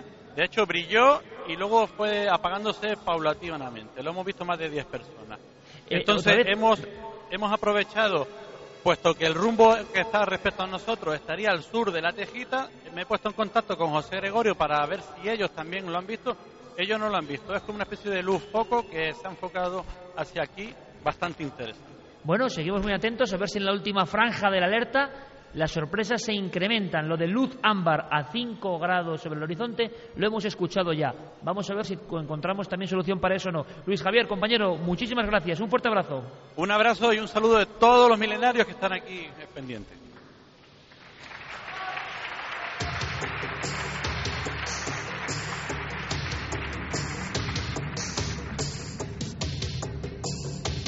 Un poquito de historias humanas, Santi, en este momento. Es que parece mentira, pero llevamos, claro, un montón de tiempo ya en alerta OVNI y esto tiene, hay, hay que graduarlo. Pues lo primero de todo, felicitarnos porque no es uno ni dos, sino tres trending topics los que tenemos ahora mismo en Twitter. AO 2012, Milenio 3 y Alerta OVNI 2012. Esto yo no, yo no entiendo mucho porque el que lleva todo esto en nuestra página Nada del Misterio es Guillermo León. Pero esto significa un poco hoy en día, con sus luces y sus sombras, el eco social que tiene una noticia, que tiene algo. Y que de los 10 temas que más estén comentando hoy, 9-10 de junio, tres, suele ser uno, en cuarto milenio, por ejemplo, pero tres sean lo que estamos haciendo esta noche, creo que es muy importante. Hasta el punto de que ya hay gente que está utilizando el hashtag AO2012 para hacer spam, es decir, para anunciar cosas que no tiene absolutamente nada que ver ni con la alerta OVNI, ni con Cuéntanos, 3, cuéntanos, o sea, de ni todo con tipo, nosotros. todo tipo de bizarreces, ¿no? Sí, hay eh, productos, servicios, algunos eh, son cosas bastante perseguibles, pero bueno. Eh, la parte, también tenemos una parte negativa. Como nos esperábamos, ha habido intentos de sabotear a algunos de nuestros grupos de observadores. Por ejemplo, utilizando eh, láseres de alta potencia para eh, en las nubes hacer reflejos o eh, hacia ellos. Pero déjame que diga algo de esto, porque esto es interesante y nosotros no ocultamos nada. Ya ocurrió en el 2004. Personas que se dedican a pedir firmas para que no haya programas como Milenio 3 o 4, que igual les fastidia esto, este eco, ¿no? O que llevemos 10 años en la radio y 7 en la tele, que no es muy habitual, pues igual fastidia. ¿Y qué hacen?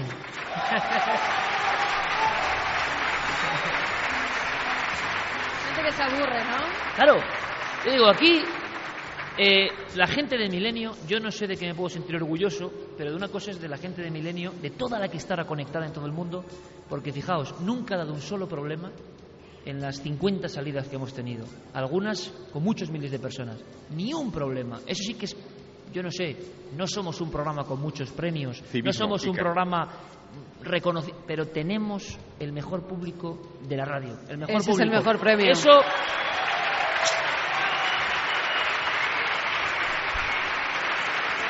¿Verdad? Y lo digo como lo siento, y lo digo en este instante que cumplimos 10 años, porque de verdad eso no se cuenta. La gente, pues, ¿qué cuenta? Éxitos, audiencias, ya lo sabemos. eh, grupos, hemos tenido 8.000 personas delante, hemos tenido 7.000, 6.000. ¿Sabéis lo que importa? Que nunca ha habido ni un problema, ni un mal rollo, ni un. Y es muy difícil, porque aquí viene gente de todas partes, diferentes con sus ideas. Eso sí que es para llevarlo a orgullo.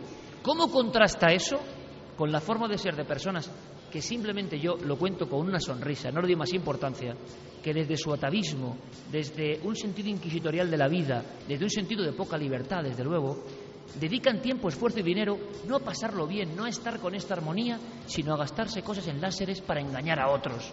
Desde luego, como decía Salvador Dalí, hay más diferencia entre un ser humano y otro ser humano que entre dos animales de diferente especie. No me cabe la menor duda y lo que me encanta es estar con este tipo de personas, con este tipo de gente. Habrá ovnis o habrá ovnis, pero nosotros sabemos lo que es armonía, respeto y hacer las cosas con entusiasmo y sin dañar a nadie. Eso está claro.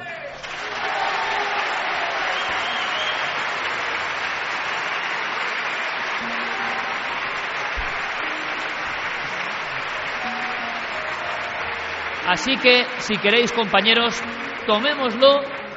Hay gente que le molestan las críticas. Tomémoslo con gracia, con ilusión, con entusiasmo, con un poquito de grandeza. Así que nos reímos de estas cosas, nos parecen cosas de la alerta OVNI y seguro que hay más. De hecho, eh, en Badajoz, en la provincia de Badajoz, uno de estos eh, saboteadores se ha encontrado con un abucheo casi tan grande como el aplauso de nuestros amigos aquí en la cúpula del milenio. Pero también hay cosas positivas.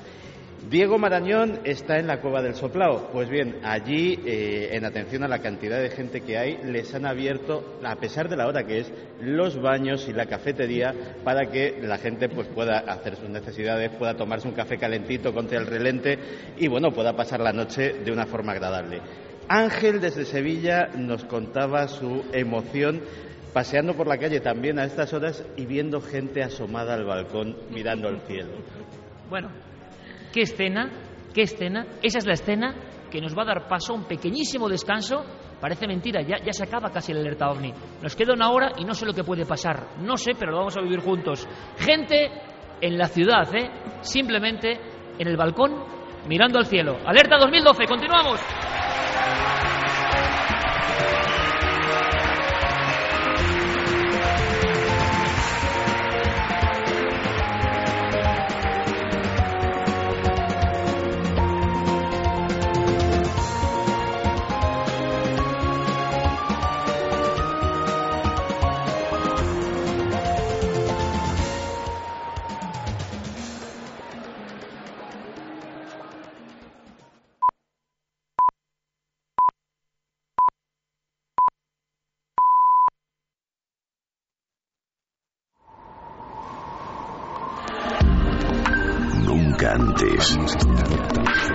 Habías estado tan cerca de lo desconocido. Milenio 3. Cadena Ser.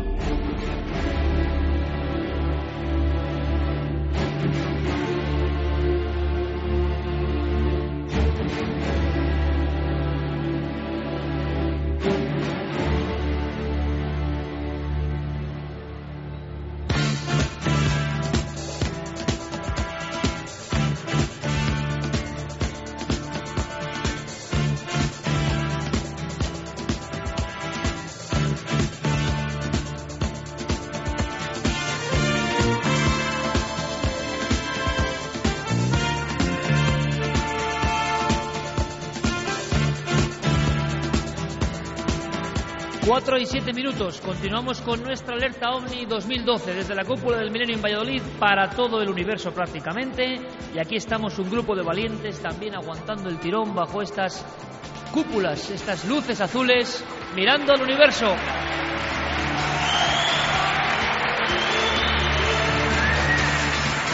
Hay que decirlo, pocos públicos como el de Valladolid nos hemos encontrado, madre mía, y estamos disfrutando de lo lindo. Ojalá pase algo en todo este fragmento de tiempo que nos Está queda. pasando, Iker. ¿Está pasando? Está pasando, nos tenemos que ir rápidamente hasta Extremadura. Gonzalo Pérez Sarroa, al parecer, ha visto algo con su grupo. Gonzalo.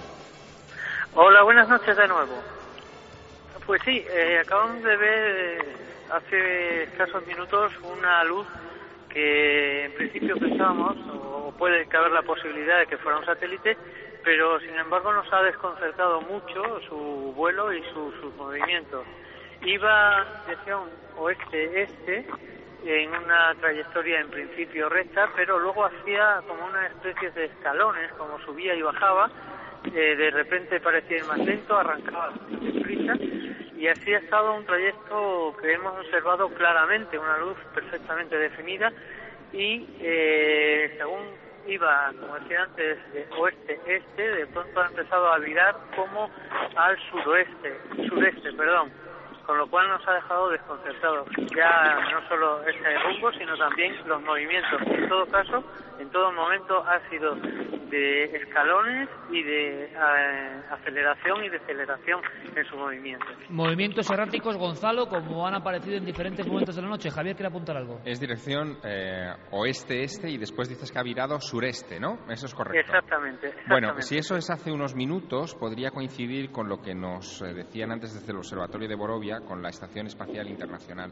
que sigue exactamente la, trayec- la trayectoria de oeste a este y que em, poco antes del informativo ha sobrevolado nuestra península. Perfecto el dato, seguimos atentos, es la palabra que estoy venga a repetir, pero es lo que tenemos que hacer. Seguimos alerta y me comunican, desde luego, Cáceres, Huelva, Córdoba, están siendo zonas activas en observaciones. Gonzalo lo ha visto directamente nuestro corresponsal, pero es que también nuestro corresponsal Alejandro López Andrada en las minas del Soldado, en esas minas, en ese poblado minero más o menos abandonado, ha sido testigo en primera persona de nuevo. Alejandro, buenas noches otra vez. Alejandro, buenas noches. Vamos a ver si podemos trazar comunicación y si no, se ha cortado la comunicación. Es raro que Eh, durante no haya pasado esto a lo largo del Y tiempo. que ha pasado ahora. están, están llegando varias informaciones ahora mismo. José Luis Hermida, como decíamos, lo ha visto. También lo han visto Santiago Vázquez en Madrid. Alberto Cerezuela también. Paco Minaya también en Madrid. Y Pablo Torres han visto y confirman lo mismo. Una cosa muy parecida a la que acaba de describir Gonzalo. Y quizá eso pueda ser la señal de la estación. Vamos a intentar seguir la pista de esa estación espacial internacional en tiempo real, Javier. Eh, ¿Cuál es su ruta? O En, sea, est- en estos momentos está aproximadamente sobre Sudán. Es decir, va bastante rápido, sus órbitas son, son veloces y, en fin, dentro de probablemente unos 20 minutos volveremos a tenerla vamos a ver si tenemos comunicación con cualquiera de estos compañeros, con ¿Están intentando contactar con ellos, Iker? Pablo Torres, o Santiago Vázquez, o Alberto Cerezuela, o José Luis Hermida, que nos pidan paso directamente, porque quizá podamos casi hacer como un detective, y si ha pasado sobre cierta zona a cierta hora, tiene que ser eso. De alguna forma es así. Nosotros, para darle un poco de mítica y romanticismo, que no todo va a ser tecnología fría, fíjate que curioso, hemos tenido una extrañísima experiencia, Javier Sierra y yo, extrañísima experiencia, y es que en cierto... Os voy a enseñar aquí, los que estáis aquí, esa música es muy buena, Noel, justo para esto. Vangelis. Mira, este es el libro que cambió mi vida. Es un platillo volante clásico sobre un Dian 6, publicado en 1978, JJ Benítez, 100.000 kilómetros tras los ovnis. No sé por qué, algo me ha impulsado a coger este libro, que es el espíritu de lo que estamos haciendo hoy, un reportero de la Gaceta del Norte persiguiendo ovnis, o sea, como un Quijote en un 124, absolutamente a contracorriente, persiguiendo cosas en las que casi nadie cree entrevistando a los testigos con una enorme emoción. Yo lo he dicho muchas veces y lo siento y lo quiero decir esta noche especial de Milenio. Sin este libro, sin haber leído este libro a los 11 años, yo no estaría ahora aquí, ni haría Milenio 3, ni haría Cuarto Milenio, ni haría esta alerta OVNI, ni estaría en este momento hablando al público. Porque la emoción que sentí al leer estas páginas, que para algunos ya sean antiguas o trasnochadas o ingenuas, me marcaron profundamente. Yo espero que algún niño, algún joven, con este libro o con otros, sienta lo mismo que yo he sentido y, se convierta en un loco, en un fantasioso, que intente seguir su instinto, aunque todos le digan lo contrario. Este libro es una joya, pero es que, fijaos, pasan sincronicidades, casualidades imposibles. Quizá a la misma hora de la noche, Javier Sierra tenía el, el impulso increíble, Javier, y no miento, de acercarse a la librería, de coger un libro, no habíamos hablado entre nosotros, y de que solo un libro, y siempre estamos, y lo sabéis, rodeados de libros, en el programa, en todas partes, solo uno está al lado, como si fuera un talismán, como si los libros en este tiempo de lo digital significaran mucho, como si hubiese un auténtico alma aquí dentro que nos ha impulsado. ¿Y tú haces lo propio?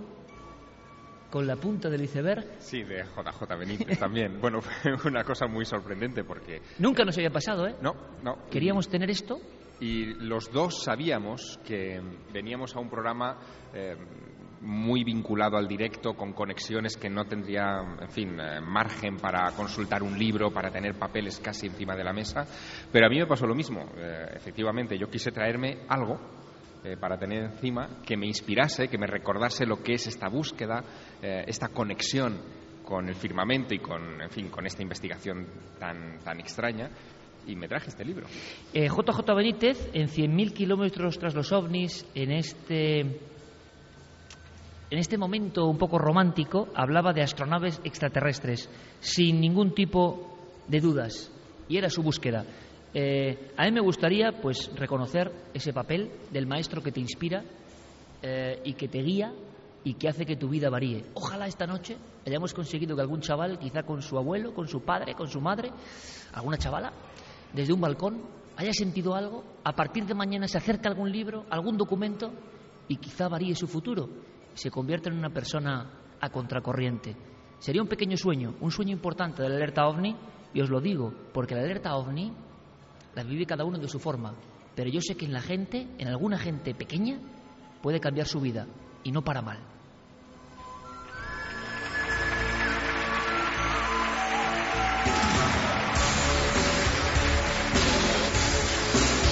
Pues con JJ Benítez, reportero que nos descubrió este mundo y esta emoción absolutamente ancestral por los ovnis, en la mesa aquí del 2012 y la alerta ovni, a otro mundo mítico, el de Pablo Torres y Paco Minaya, durante mucho tiempo en Diario Pueblo, haciendo ovni experiencia. Se les ocurrió un día, vamos a dar una página a los ovnis. Y de repente el periódico, el mítico pueblo, el de las caras de Belmez, y el de tantas historias, el de Emilio Romero, cientos de cartas inundando diariamente la redacción. Pero no por la política, no, no, los ovnis. O sea, todo el mundo quería saber de los ovnis. Y han tenido sus problemas en el Cerro de los Ángeles, que fue un lugar donde hubo avistamientos previa cita, contactos, alertas ovni.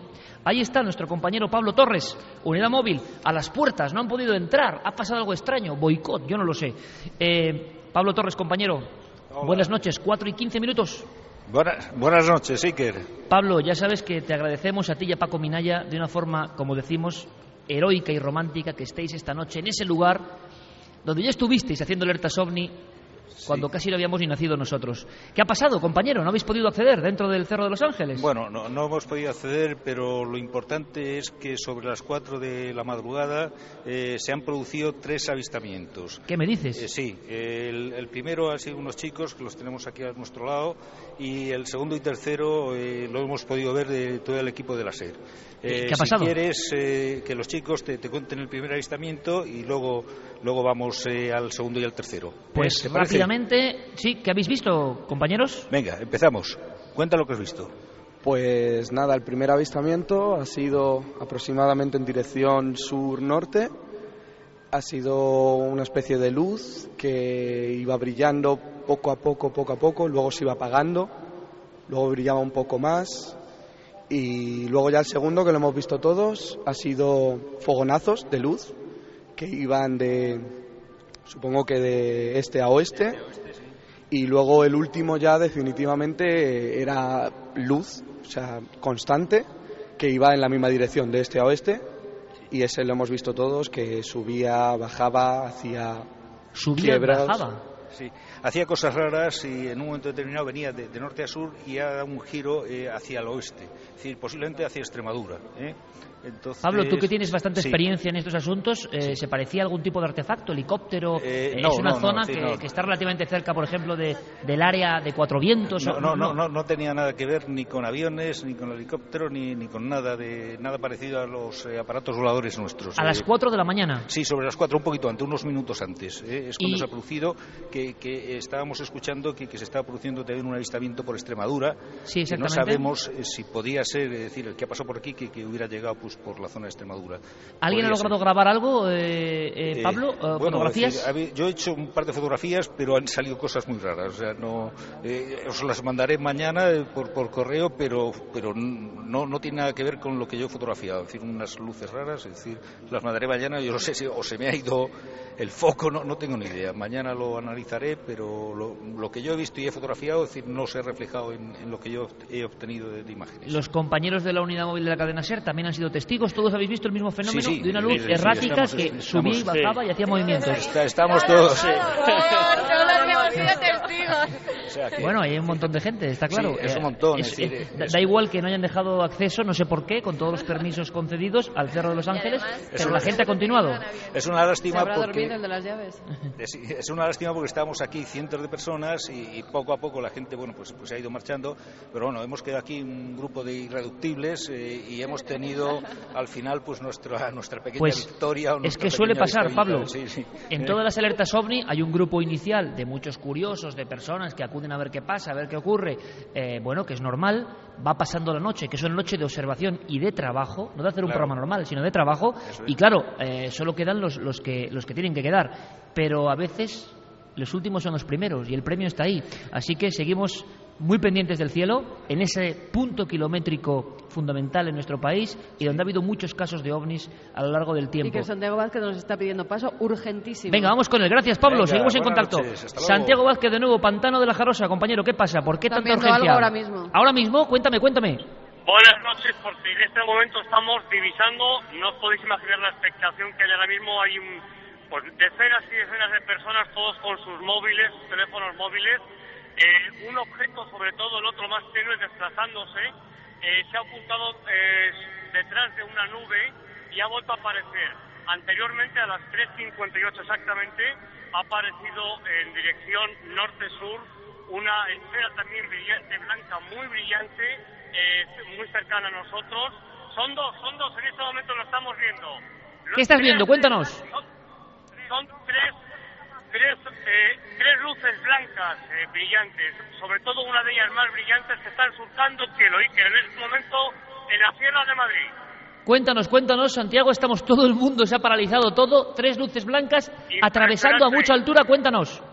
Esto tiene que estar viéndolo mucho más gente, claro, porque porque es algo muy evidente. La primera venía a las 3.58 y llamado enseguida a producción. En Sanlúcar están viendo tres objetos también, ahora mismo. Claro, claro, es que eh, son tres, eh, tres objetos, exactamente. No, no, no, son- no, no son satélites. Además tiene eh, un ligero movimiento de, de bamboleo, como de zigzag, un poco. Y aquí está todo, si pudiéramos, yo creo que hay fotos también.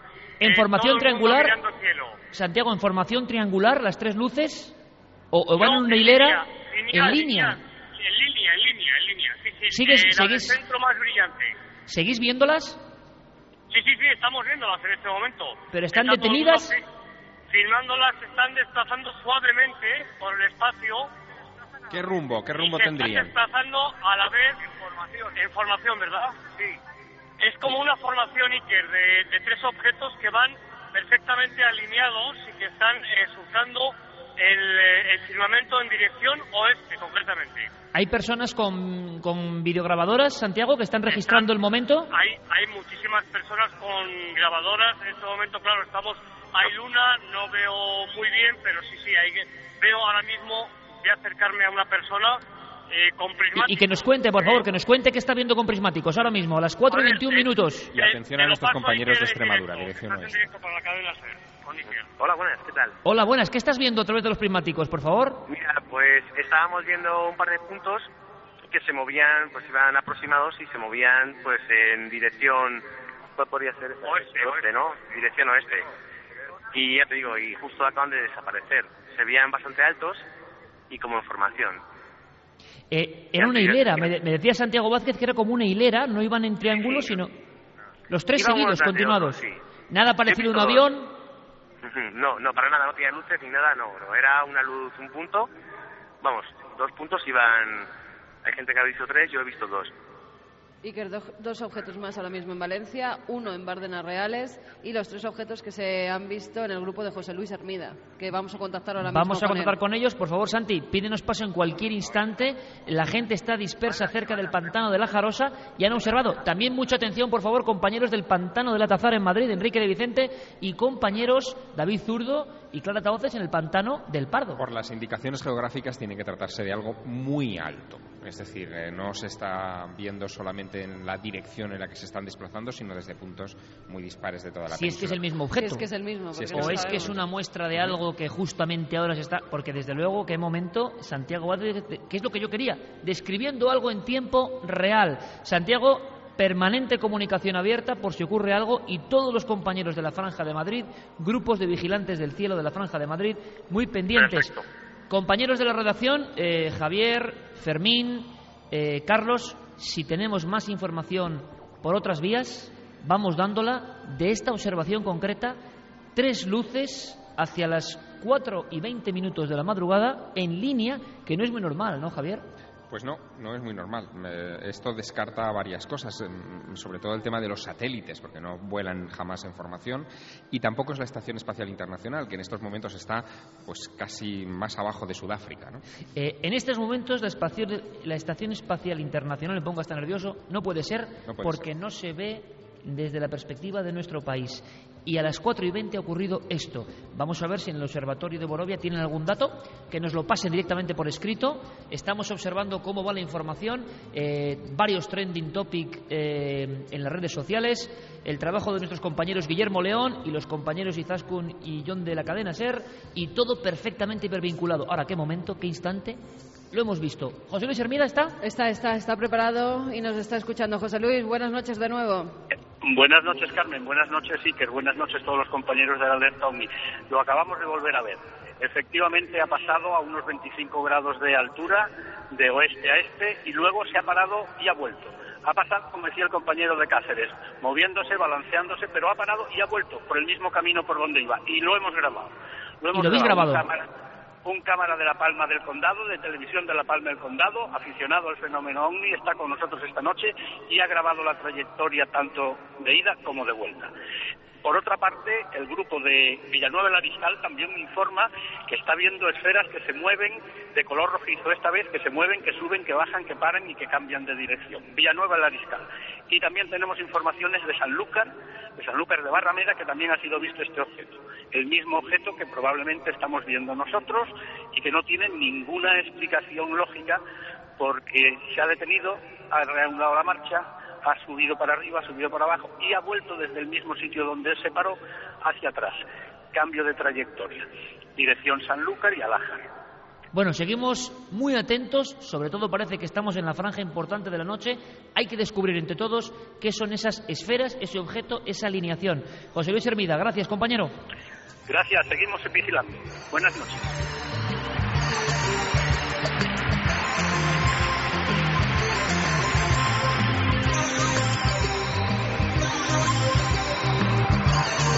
Que suene, que suene esto, Noel Calero. Esto es Oxígeno, ya Michel Esta es la música que yo desde pequeño he relacionado con los ovnis, la que siempre me ha acompañado a lo largo de 10 años en Milenio 3 y desde los 17 años en la radio.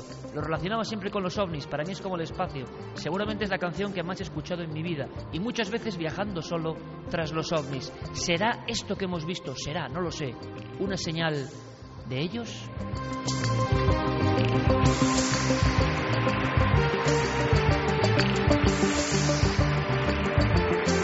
Pues ojalá, no lo sabemos objetivamente como periodistas, pero qué emoción, qué momento, qué instante. Además, no es ya la Estación Espacial Internacional, podrá ser otras cosas, algún tipo de satélite especial, no lo sabemos. Pero ahí ha estado Santiago Vázquez y varios compañeros contando la noticia más. Hablaba José Luis de Sanlúcar y tenemos desde allí a un testigo, Rubén, creo que nos está escuchando y él ha visto esas luces. Rubén, buenas noches. Hola, buenas noches. Cuéntanos, ¿qué es lo que habéis visto? Pues mira, muy curioso. Eh, estaban aquí ya algunos compañeros recogiendo en Teatro de Frío cuando hemos podido ver una luz que pasaba quizás del norte dirección suroeste.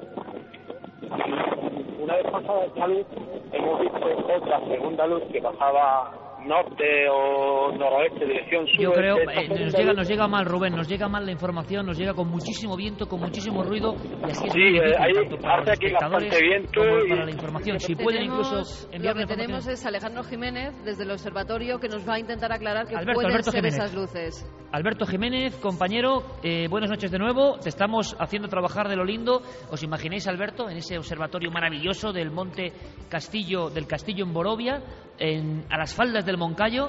Ahí cielo- está él, con un cielo con un cielo espectacular. espectacular. Alberto, sabes que te lo agradezco de todo corazón. ¿Qué puede ser esto que se ha observado ahora? Eh, estas tres luces en línea, eh, sobre todo sobre Madrid. Bueno, pues muchas gracias, Iker, por todo. Creo que sí, estamos a gusto aquí esta noche, ¿eh? muy a gusto. ¿eh? Estamos acostumbrados a pasar aquí las noches. Cuéntanos. Bueno, eh, te cuento un poco. A ver, yo, eh, de lo que hemos podido ver aquí, lo que hemos podido comprobar según la descripción que nos han hecho, la verdad es que hemos comprobado y no ha habido ningún satélite artificial que haya pasado a estas horas por ahí. Tampoco, también es descartable la Estación Espacial Internacional. Y eh, pues la verdad es que no, no tenemos muy claro qué puede ser ese objeto. ¿eh? No podríamos definir eh, con los datos que tenemos más sobre aquel objeto. Lo que Eh, sabemos, quizás, Alberto, quizás- lo que sabemos, permíteme, que es muy importante, descartando opciones, es que no es la Estación Espacial Internacional y que no es un satélite que ha pasado por ese punto en concreto. Eso es, efectivamente, eso, eso es lo que sabemos en principio. Eh, por otra parte, pues esa descripción de alineaciones o de cambios de rumbo, eh, bueno, hay que tener en cuenta que en muchos puntos de la geografía, según parece que, están diciendo, quienes están ahí viendo el cielo, eh, hay, hay aire, hay bastante aire, ¿eh? en algunos de los datos que nos habéis dado, y eso puede ser importante para que las cosas que vemos en el cielo eh, las veamos moverse aunque no estén moviéndose, ¿eh? sobre todo que hagan una trayectoria hacia adelante y hacia atrás. Eh, también que cambien un poquito de color si están cerca del horizonte. Sobre todo, eh, pues los colores rojos se van volviendo rojos, amarillos, eh, objetos que serían a lo mejor más blanquecinos. Eh, tener en cuenta estas cosas en principio. No sé, quizás eh, habría que tener en cuenta también si no podría ser alguna formación de, de, aviones o de algún tipo de aparatos de este tipo, ya que, por ejemplo, en Madrid, pues allí, pues ahí tienes un aeropuerto eh, con bastante movimiento y, bueno, de una forma u otra, pues a lo mejor, no sé, creo como, como propuesta, pero de, momento no me atrevo a afirmar nada con los datos que tenemos. Perfecto, Alberto, a ver si a lo largo de la noche logramos ponerle el carnet de identidad del DNI a esas luces, que ya que Alberto tal y como es, ¿no? Eh, nos diga que no es satélite, no es estación espacial internacional y que puede ser un artefacto, pero a ver qué tipo de artefacto, puede ser un artefacto perfectamente humano, un artefacto, mm, como ha ocurrido en muchos casos, convencional pero secreto, o puede ser otra cosa. Pero recuerda que estas luces han sido descritas de manera coherente desde eh, la posición de Santiago Vázquez en Madrid, desde Sanlúcar de Barrameda, desde Valencia, desde las Bardenas Reales, desde Huelva. Es decir, son eh, ubicaciones muy, muy dispares. Tiene que ser un fenómeno muy alto. Muy alto y con una descripción mmm, tan extraña, yo no lo he escuchado muchas veces, tres luces en línea, en perfecta Vamos a ver si nuestros compañeros pueden llamar ahora a Alberto Cerezuela, que me está pasando ahora mismo por Twitter, que han visto varias luces y destellos. En Almería. A ver si pueden conectar con él, sí. Perfecto. Mientras tanto, Javier Pérez Campos, compañero, eh, parece ser que, aunque nos informes en un flash para poner todo el puzzle en otro lugar, bueno, de esos, de, de fotografía, las Bardenas Reales de Navarra, un auténtico desierto eh, con unas formas que parecen casi fantasmagóricas en la tierra, también llegaba información de esa zona, Javi. Sí, efectivamente, en las Bardenas Reales han llegado eh, un avistamiento de una luz, además de un color muy blanco, de un blanco casi cegador. Eh, nuestro testigo, además, hemos estado hablando con él y, desde luego, eh, también descartaba cualquier posibilidad de que fuera algo natural, digamos. Y lo curioso es que muy cerca también, en la Eliana, también en Valencia, un amigo también asegura haber visto un objeto parecido, eh, también muy luminoso. De hecho, nos decía que era excesivamente luminoso de, de, carácter esférico. Hemos hablado con él también y bueno, descartaba que fuera, que pudiera ser, por ejemplo, una linterna de cazadores, que, de algunos cazadores que estuvieran por la zona, y no ha podido sacar una foto porque se ha desplazado a gran velocidad y desde luego estaba también bastante inquieto. Javier, cortamos rápidamente. ¿eh? Alberto Cerezuela Alberto está ya. Dale paso. Alberto. Sí, hola. Hola, ¿qué tal? Que hablabas de destellos y de luces. Cuéntanos. Sí, aquí la verdad es que estamos, ahora mismo incluso hay gente que, que están viendo un punto luminoso en el cielo. Os, os cuento, a, la, a las 4 menos 10 o por ahí se han visto tres destellos eh, en sitios distintos, hacían como una L, una trayectoria de L, tres destellos muy, muy fuertes. Lo han visto varias personas aquí. Y después, a las menos 5 o así, y esto me ha llegado, no solo lo hemos visto nosotros, sino que me han llegado mensajes de otros puntos de Almería, lo que mencionaba y un, unos destellos que sí marcaban una dirección, eran blancos y como amarillentos, hacía el destello, avanzaba un poco, volvía a hacer otro destello, se ha visto hasta tres veces, y según me cuentan aquí con, con las aplicaciones iPhone y demás, eh, ha empezado en la constelación Cisne. Bueno, vamos a ver qué ocurre. Nos es que nos están llegando eh, todo tipo de informaciones, eh, Alberto, y estamos un poco sobrepasados, sinceramente, en este momento. Sí, porque están Yo no sé con quién vamos a conectar porque hay cinco puntos donde están viendo cosas en tiempo Pues real ahora ahora mismo. mismo Enrique de Vicente no tiene cobertura, aunque han estado viendo algo también. El pantano de la el Tazar. pantano de la Tazar en Madrid. Ángel Briongos, intentamos conectar con él también desde Zaragoza. Desde Calatorao Observatorio. Eh, Santiago Vázquez, al parecer de nuevo están viendo cosas. Vamos a ver si está Santi Vázquez porque nos decía, incluso me pasaba Desde Calatorado, un, Calatorao, Zaragoza, perfecto. ¿Qué, qué está pasando, Ángel Briongos? Buenas noches a todos, Iker, eh, Carmen, compañía, Javier. Pues hemos tenido un par de avistamientos ahora mismo con una aplicación del iPhone que es Fly, eh, de, de visión de, de tiempo real de aviones. Nos ha dado un Lufthansa 1331 eh, y an- anteriormente hay 27. eh, ha habido un objeto que se ha escondido como detrás de la luna, eh, que parpadeaba y que iba como a trompicones. Y es el Ah, único que hemos. Dime. Ángel, Ángel, Sí, sí, permíteme sí. una cosa. O sea, lo que es la tecnología. ¿Habéis visto una primera cosa y con la aplicación del iPhone esa cosa habéis podido identificarla en tiempo real como un vuelo de Lufthansa. No, no, ha pasado ni un minuto, no ha pasado ni un minuto, Iker, porque ha sido escuchar que ibais a conectar y ya he dejado el móvil. Pero avistamiento ahora mismo, López Andrada, luz en zigzag sobre sus cabezas. vamos rápidamente a ver si podemos conectar. Eh, en cuanto esté el paso, que pase directamente Alejandro López Andrada. Hombre, ya tiene, ya tiene. dirección a la, a la luna se está viendo. ahora estáis viendo el objeto. Estamos escuchando, no sé si puedes acercar el teléfono a la gente, estamos escuchando... ¿Qué estáis viendo? ¿Cómo, Creo que veas tu teléfono que no sale nada de ningún avión. Nos lo están diciendo que están viendo ahora mismo y va en dirección hacia el oeste. O sea, estáis con un software que os permite identificar eh, cualquier vuelo, que me parece increíble, en tiempo real, y esto no está identificado. Sí, es una aplicación que se llama Fly Radar 24 de iPhone. Fly Radar 24, interesante, entre el pack de posibilidades tecnológicas de hoy en día. Y estáis viendo ahora el objeto. Y ahora mismo se ha parado. Está parado ahora mismo la luz. ¿Está parado? Está parada a, la mucha izquierda altura de la luna. un poco más arriba a la izquierda de la luna. Si, si, desde el observatorio nos pueden decir que puede ser eso, a la izquierda de la luna, y no da ningún DNI, no da ninguna matrícula eso, no da ninguna localización. no. Nada. Ahora, no, ahora mismo no. Vamos a ver.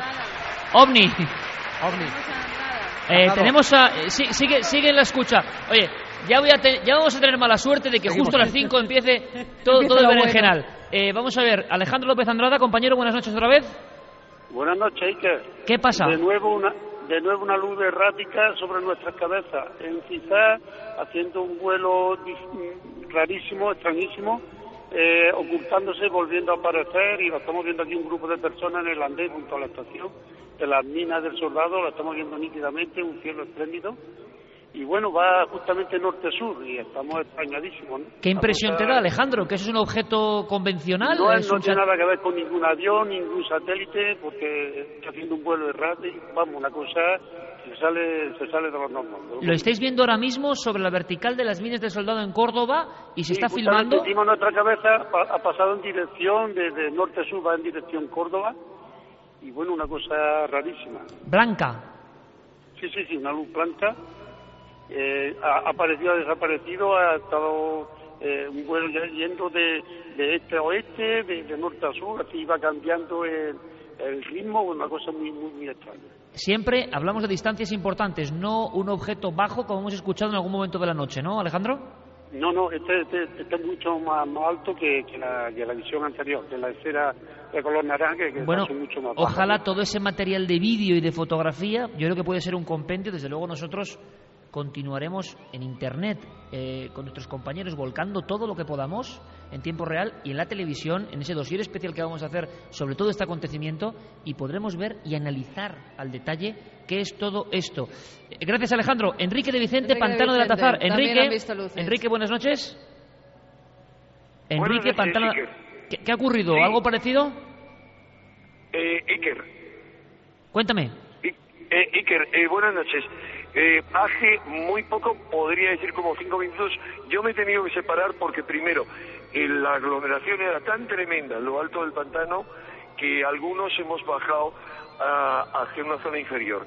Yo estoy ahora aparte de todos los grupos y lo que hemos visto son tres luces entre las nubes. Eh, primeramente yo, yo veía solamente unas, pero varias personas han detectado los tres. Las he podido ver y lo que es muy extraño es que en la misma zona después hemos visto varias luces que se dispersaban desde un centro, dos con toda claridad. Y eh, el grupo que estamos aquí abajo, estoy bajando hacia ellos, es un grupo reducido, pero ha habido bastante gente que lo, que lo ha visto. Lamentablemente aquí solo nos mantenemos en contacto con radio, pero no tenían ningún equipo de detección de, de satélites como hay en otras zonas. Enrique, Enrique, ¿qué impresión tienes tú personal que llevas 50 años desde niño con estos temas? Cuando has visto eso, ¿que era algo realmente explicable? ¿Que era algo que, que podemos no, no era, no era explicable, no era explicable y mi actitud, eh, eh, digamos, ahora pasada la alerta ovni era bastante escéptica, pensaba. Pues lamentablemente es que en ninguna alerta ovni se han visto cosas realmente importantes. Digamos ya cuando, es, cuando estábamos, no a punto de irnos, pero un poquito desesperados, estamos aquí abajo, nos hemos encontrado con esto que realmente es algo extraño. que para mí no tiene ninguna explicación, ni las teleluces, ni sobre todo esa dispersión a partir de un centro es absolutamente anómala. Ahora, es curioso, en esta y en otras ocasiones que tanto en alertas ovnis como sobre todo en momentos en que hemos ido a zonas donde se veían ovnis, justo cuando uno está a punto de marcharse es cuando aparece algo anómalo como una especie de, señal, ¿no? O como una especie de pequeña recompensa. Enrique, seguimos muy atentos, gracias, porque paso rápidamente a Santiago Vázquez de nuevo. Por aquí seguimos, por aquí seguimos comunicados. Es que me acaba de dar un susto de muerte, digo, por aquí seguimos, digo, parece que, que estaba ahí apareciendo algo, ¿no? Eh, Santiago Vázquez, compañero, buenas noches de nuevo. Buenas noches, Iker. Eh, realmente, pues eh, una noche de verdad, eh, esto es para la historia, ¿eh? para la historia, sobre nuestra vertical, justo encima de nuestras cabezas. Aquí tengo a un enorme grupo, tengo una chica que ha presenciado junto a mí eh, la aparición de, de esta eh, luz que ha realizado movimientos de zigzag, cambios en su dirección, se ha parado, ha vuelto a arrancar ha lanzado destellos. Si quieres, te, la paso y que te cuente ya mismo lo que ha visto. Que nos cuente rápidamente otra persona, otro testigo independiente, qué es lo que ha visto. Hola, buenas noches. Buenas noches, cuéntanos.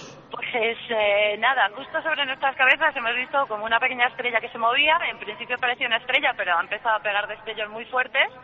Eh, se apagaba, cambiaba de dirección y volvía a encenderse hacia un zigzag muy, muy eh, eh, muy marcado y volvía a encenderse y nuevamente los destellos, se volvía a parar en el sitio y volvía a encenderse y iniciaba otra vez el movimiento y nuevamente en zigzag.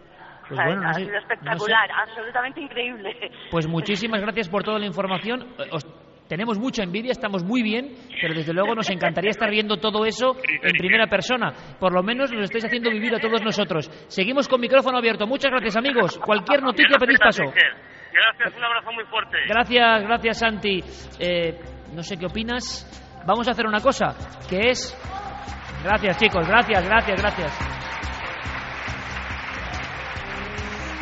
Yo os prometí un programa diferente, distinto, es cierto. Seguramente, como decía Lorenzo, tendremos que volver a Valladolid pues para contar otras muchas cosas de esta tierra en concreto que hay para dar y tomar. Pero hoy era una noche de trabajo, de puro y duro trabajo, de redacción. Estamos viendo un cielo estrellado, no sé de dónde, pero de algún lugar. Tiene que ser de algún lugar. Y desde luego es un lugar espectacular. Oye, esta puede ser una maravillosa foto de la alerta porque es el cielo en su máxima expresión y qué bonita. Está ahora iluminando eh, la propia Tenemos dos cosas. Prioridad a Gonzalo Pérez Arro, que está viendo una luz naranja, y de nuevo Carlos Bogdanich, en, este, en esta ocasión, objeto romboidal, azul. Bueno, bueno, vamos a ver Carlos Bogdanich rápidamente. ¿Está ahí? No, vamos primero con, Robert, con Gonzalo. Gonzalo, cuéntanos, ¿pero qué está pasando? O sea, yo tenía dudas de al regalo a las 5 y, al final va a pasar todo, a, las 4.59 está bajando algo y vamos a tener que desconectar, vamos a tener que pedir permiso al siguiente programa. Eh, cuéntanos, Gonzalo. Buenas noches de nuevo. Pues la verdad es que yo también estoy sorprendido ante la cantidad de, cosas que estamos viendo esta noche. En un mismo momento... Eh, Se no te ha pasado esto en la vida a ti, ¿no? Eh, yo, ¿eh? Que no te ha pasado en la vida, que llevas todo... Nunca, Hay que entenderlo para que la gente lo entienda. Nunca en tu vida llevas desde niño con todo esto. ¿Te ha pasado esto? Yo nunca, y además es que tampoco era un aficionado a las alertas, como sabes, y sin embargo eh, tengo que reconocer que lo que estamos viendo no es normal. En un mismo momento se ha visto una luz que venía eh, desde el oeste hacia el este, se ha parado y ha cambiado rumbo hacia el sur, digamos, eh, pero todo esto con, con una claridad asombrosa y por otra parte una luz anaranjada que es a la que se refería Carmen, que venía eh, al contrario de este a oeste, de pronto ha parado y majestuosamente la hemos visto cómo se dirigía hacia la Sierra de Gredos, hacia el sur. Lo curioso es, estáis describiendo muchas luces que se paran repentinamente, que eso es una cosa que no contrasta. claro, que es que en un principio, en, algunas de ellas, teniendo aquí el listado de satélites, por lo menos el listado conocido de satélites, y, decíamos, bueno, puede serlo, pero de pronto se para y toma un rumbo distinto completamente eh, al que debería de llevar, pues esto nos lleva a pensar que, que no lo son, que no son Yo no sé qué está ocurriendo, no sé qué está pasando. Gonzalo, tengo que dejarte un momento, compañero. Seguimos ahí atentísimos, porque Carlos Bogdanich eh, es una de las informaciones más raras y él ha tenido suerte ya porque está en ruta por diversas zonas de Aragón. Sí, creo que tenemos a Carlos Bogdanich, que ha visto objeto romboidal azul metálico, veloz, escasa altura, sobre Pueblo de Luna. Confírmame los datos, eh, Carlos. Carlos, Carlos Bogdanich. Carlos no confirma nada. pues, ¿me, me escucháis ahora? Sí, sí, te escuchamos. perfectamente. Pues mira, que, que realmente fue impresionante porque viniendo por una carretera, una carretera comarcal que pasa muy poca gente, es la cerca del pueblo de Luna y hay una especie de, de zona desértica también por esa por ese lugar, pues eh, co- como bien comentaba Iker, que tenía un poco de envidia porque íbamos en el, en el coche descapotable, pues fue de repente aparecer eh, por delante esta especie de forma eh, en plan eh, cono, una especie de, de color eh, azul eh, metalizado y, y cruzó por encima nuestro. Yo no sé exactamente la altura, pero no, no podría ser mucha porque daba la sensación de estar cercano. Es decir, que no era una cosa que estaba por el espacio exterior o que de repente podía ser un, un, eh, satélite. Lo que sí sería conveniente que los compañeros que están haciendo tan buena labor de ubicar el paso de, de la estación espacial, si, lo si pudiesen corroborar que a las eh, 4 y 2 minutos de la madrugada podíamos tener esa estación espacial encima. Pero mm, yo lo que estaba viendo, lo que estábamos viendo desde el coche, por supuesto que nos asombró tremendamente. Eh, hemos intentado hacer vídeo, pero ha sido el paso demasiado rápido. Y se ha, se ha captado una fotografía que os la enviaré yo mañana. Fotografía se, se ha logrado. Eh, Carlos, perfecto, seguimos atentos, seguimos en contacto porque hay tanta información que no sabemos ya ni a quién dar paso. El, el cuaderno de Javier Sierra va pasando hojas, hojas y hojas con puntos concretos. Quiero mandar un fuerte abrazo a Roberto Pérez en Navarra, a nuestro compañero Roberto Palencia en Medina de Pomar, a toda la gente que está trabajando en lugares a veces con frío, con lluvia, que no tienen toda la información, algunos con cielo encapotado por completo y que, y que no tienen ¿no? la posibilidad de otros. Alertas ovnis son así, eh, la es como la lotería. Eh, hay personas que están pudiendo ver algunas cosas, veremos qué son, y otras que están trabajando en condiciones muy duras, muy diferentes. Pido a Santiago Camacho que venga rápidamente. Javier, tu opinión rápida de todo lo que está pasando, porque Bueno, sí es casi cinematográfico. Sí, a, mí, no sé. a mí me vienen a la mente escenas de un momento clave de la película Encuentros en la tercera fase de Steven Spielberg, cuando las estrellas sobre la montaña del Diablo de Wyoming comienzan a moverse y a formar constelaciones. No sé si recuerdas esa, esa escena, es muy llamativa, esto de que se paren las estrellas y luego comiencen su andadura de nuevo. Bueno, en fin, es Hay una panoplia importante de, de casos, pero lo que sí sabemos Javier y yo es que el tipo de gente que está informándonos, que como habéis visto, cuando no pasaba nada, es que no pasaba absolutamente nada. Y a partir de las 4, a ver si tenía razón la mujer de Valladolid. 4.19, es- sería la hora... Ha equivocado en media hora, pero Sí, bueno, bueno, oye. me- me- media hora en el reloj terrestre tampoco es mucho. Im- Importante decir que a las 4 sí que hay riesgo de que algunas de esas observaciones estén asociadas al paso de la Estación Espacial ¿Todavía Internacional. se puede ver en España? Sí, pero a las 4.19, que es la conexión de Santiago Vázquez, que es la que ha eclosionado Abierto. todo este momento, eh, la Estación Espacial Internacional estaba muy lejos. en lugares. Vamos a ver si podemos conectar con Roberto Pérez desde Navarra, una zona muy activa, pero esta noche eh, parece que no hay gran información, pero queremos tener contacto con esa zona porque sí que en las Bardenas Reales hemos tenido notificación de un objeto. Roberto, buenas noches. Buenas noches, Valladolid.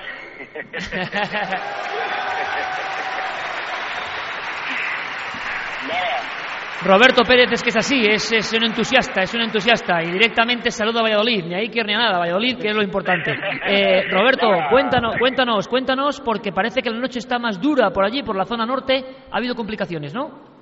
Bueno, hemos tenido bastante complicación porque el tiempo no nos ayudaba a nada. Ahora, lo que sí que es cierto es que la gente hemos estado viviendo en un espíritu de fraternidad totalmente, con gente de, de- de- de grupos de aficionados de Estella, ha estado aquí muchísima gente, nos han desbordado, inclusive ha habido muchísima, muchísima gente con un frío tremendo, eh, todo el cielo totalmente encapotado, o sea, sin poder ver ni una triste estrella, y ahora empieza a abrirse el cielo y empezamos a ver algo, menos mal. Justo ahora mismo, ¿no?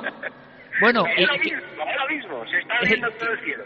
quedan 12 minutos, Roberto. Quizá hay una posibilidad. A pesar del cielo encapotado, la noble y buena gente navarra eh, organizándose y estando ahí todos unidos a pesar de que las circunstancias no eran las mejores. También ellos son héroes, ¿no? De la alerta OVNI, aguantando el tipo. Os mandamos un fortísimo abrazo, compañero. Muchas gracias, Iker. Vamos a ver, vamos a ver si vamos de Roberto a Roberto, porque en Burgos también aguantando el tipo estaba Vamos Roberto Palencia, poquito, había lluvia, había lluvia, había problemas. Santiago, bueno, estamos muy atentos a todo lo que pase, sobre todo en ese epicentro de Madrid. Eh, si tenemos que destacar y hacer un repaso, eh, Madrid, Córdoba, Huelva, Cáceres, Bueno, si tuviéramos que hacer un, un repaso, destacaríamos dos momentos de esta noche. Uno a las 2.39, cuando eh, nos informaban de dos objetos extraños eh, desde la Peña Arias Montano. En Córdoba también se estaban viendo esos dos objetos extraños y en Extremadura.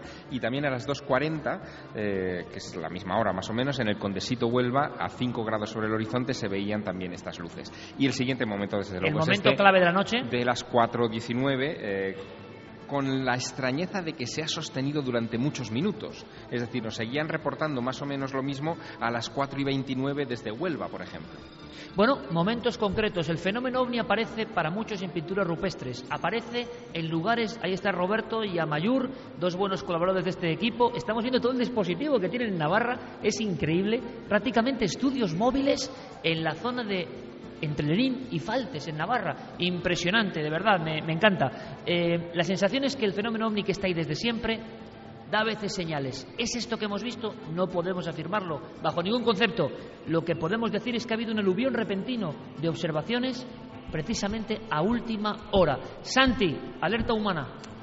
Pues me pedías historias de interés humano y yo creo que la historia de la noche nos ha llegado a través de eh, Alberto Cerezuela, que ha hecho un trabajo magnífico en esta alerta ovni, pero también nos ha hecho llegar una historia increíble, la de una persona que se le ha acercado casi con lágrimas en los ojos a relatarle cómo durante la alerta ovni de 2004, eh, cuando se dirigía a participar en un grupo de observación, tuvo un accidente casi mortal, un accidente de tráfico que le tuvo, eh, le tuvo en cuidados intensivos, que casi no lo cuenta, y que esta noche estaba allí con Alberto y estaba participando en esta alerta OVNI 2012 y cumpliendo por fin el sueño de no solamente de, de haber sobrevivido a aquello, sino de cerrar esa etapa cumpliendo ese viaje que se quedó trágicamente interrumpido en 2004. No pudo estar en la alerta del 2004, estuvo en la UBI, estuvo entre la vida y la muerte y ha estado con todos nosotros en esta alerta 2012.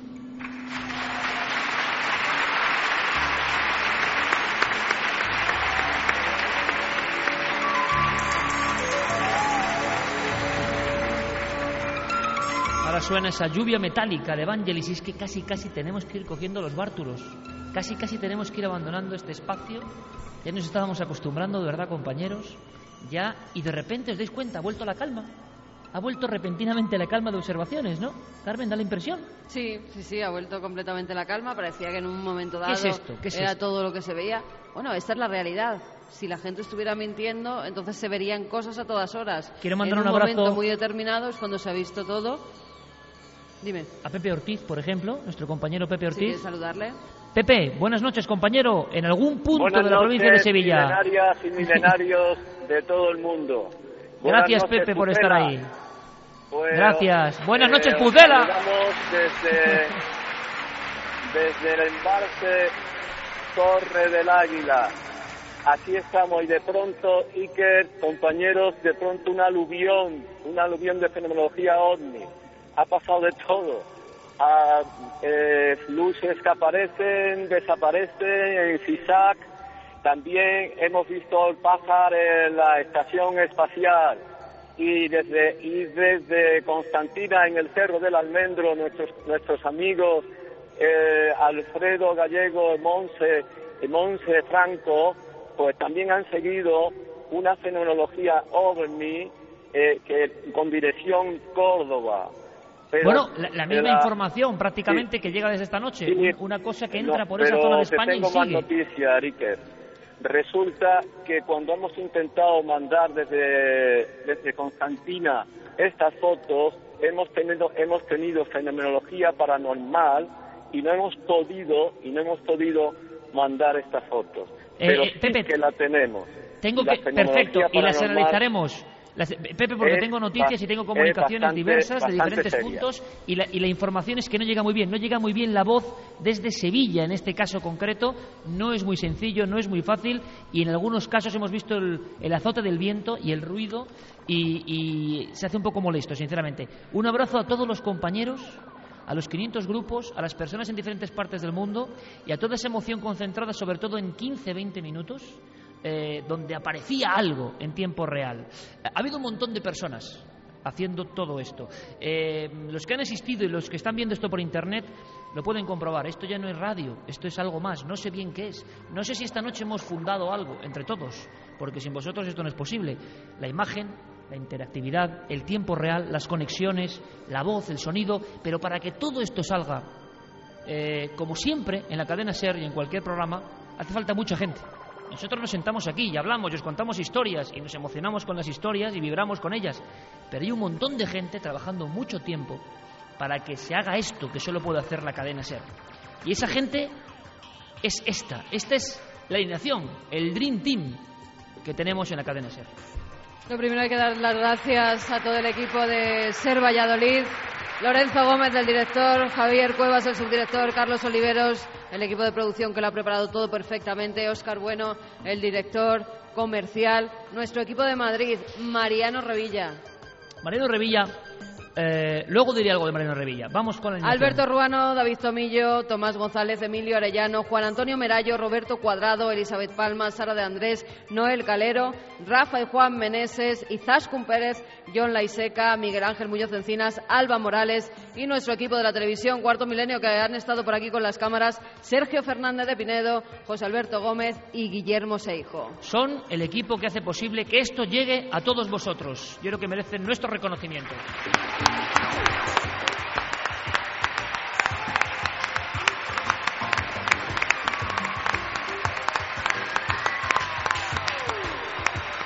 Quiero a las... Parece que los ovnis, fíjate si son respetuosos, que nos dejan este espacio, es increíble, ¿no? Eh, quiero agradecer a los compañeros de la cadena SER en Valladolid. Nos han tratado como, en fin, nos sentimos como en casa.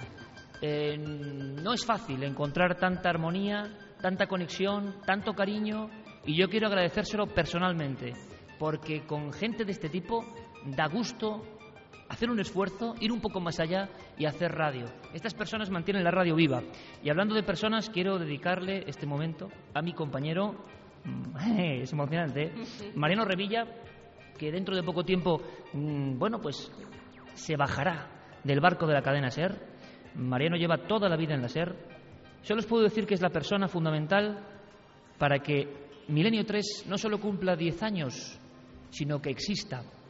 A veces hace falta cuando llegas a un sitio que haya gente que cree incluso más que tú mismo en ti. Y ese es Mariano. Está ahí atrás. Mariano Revilla.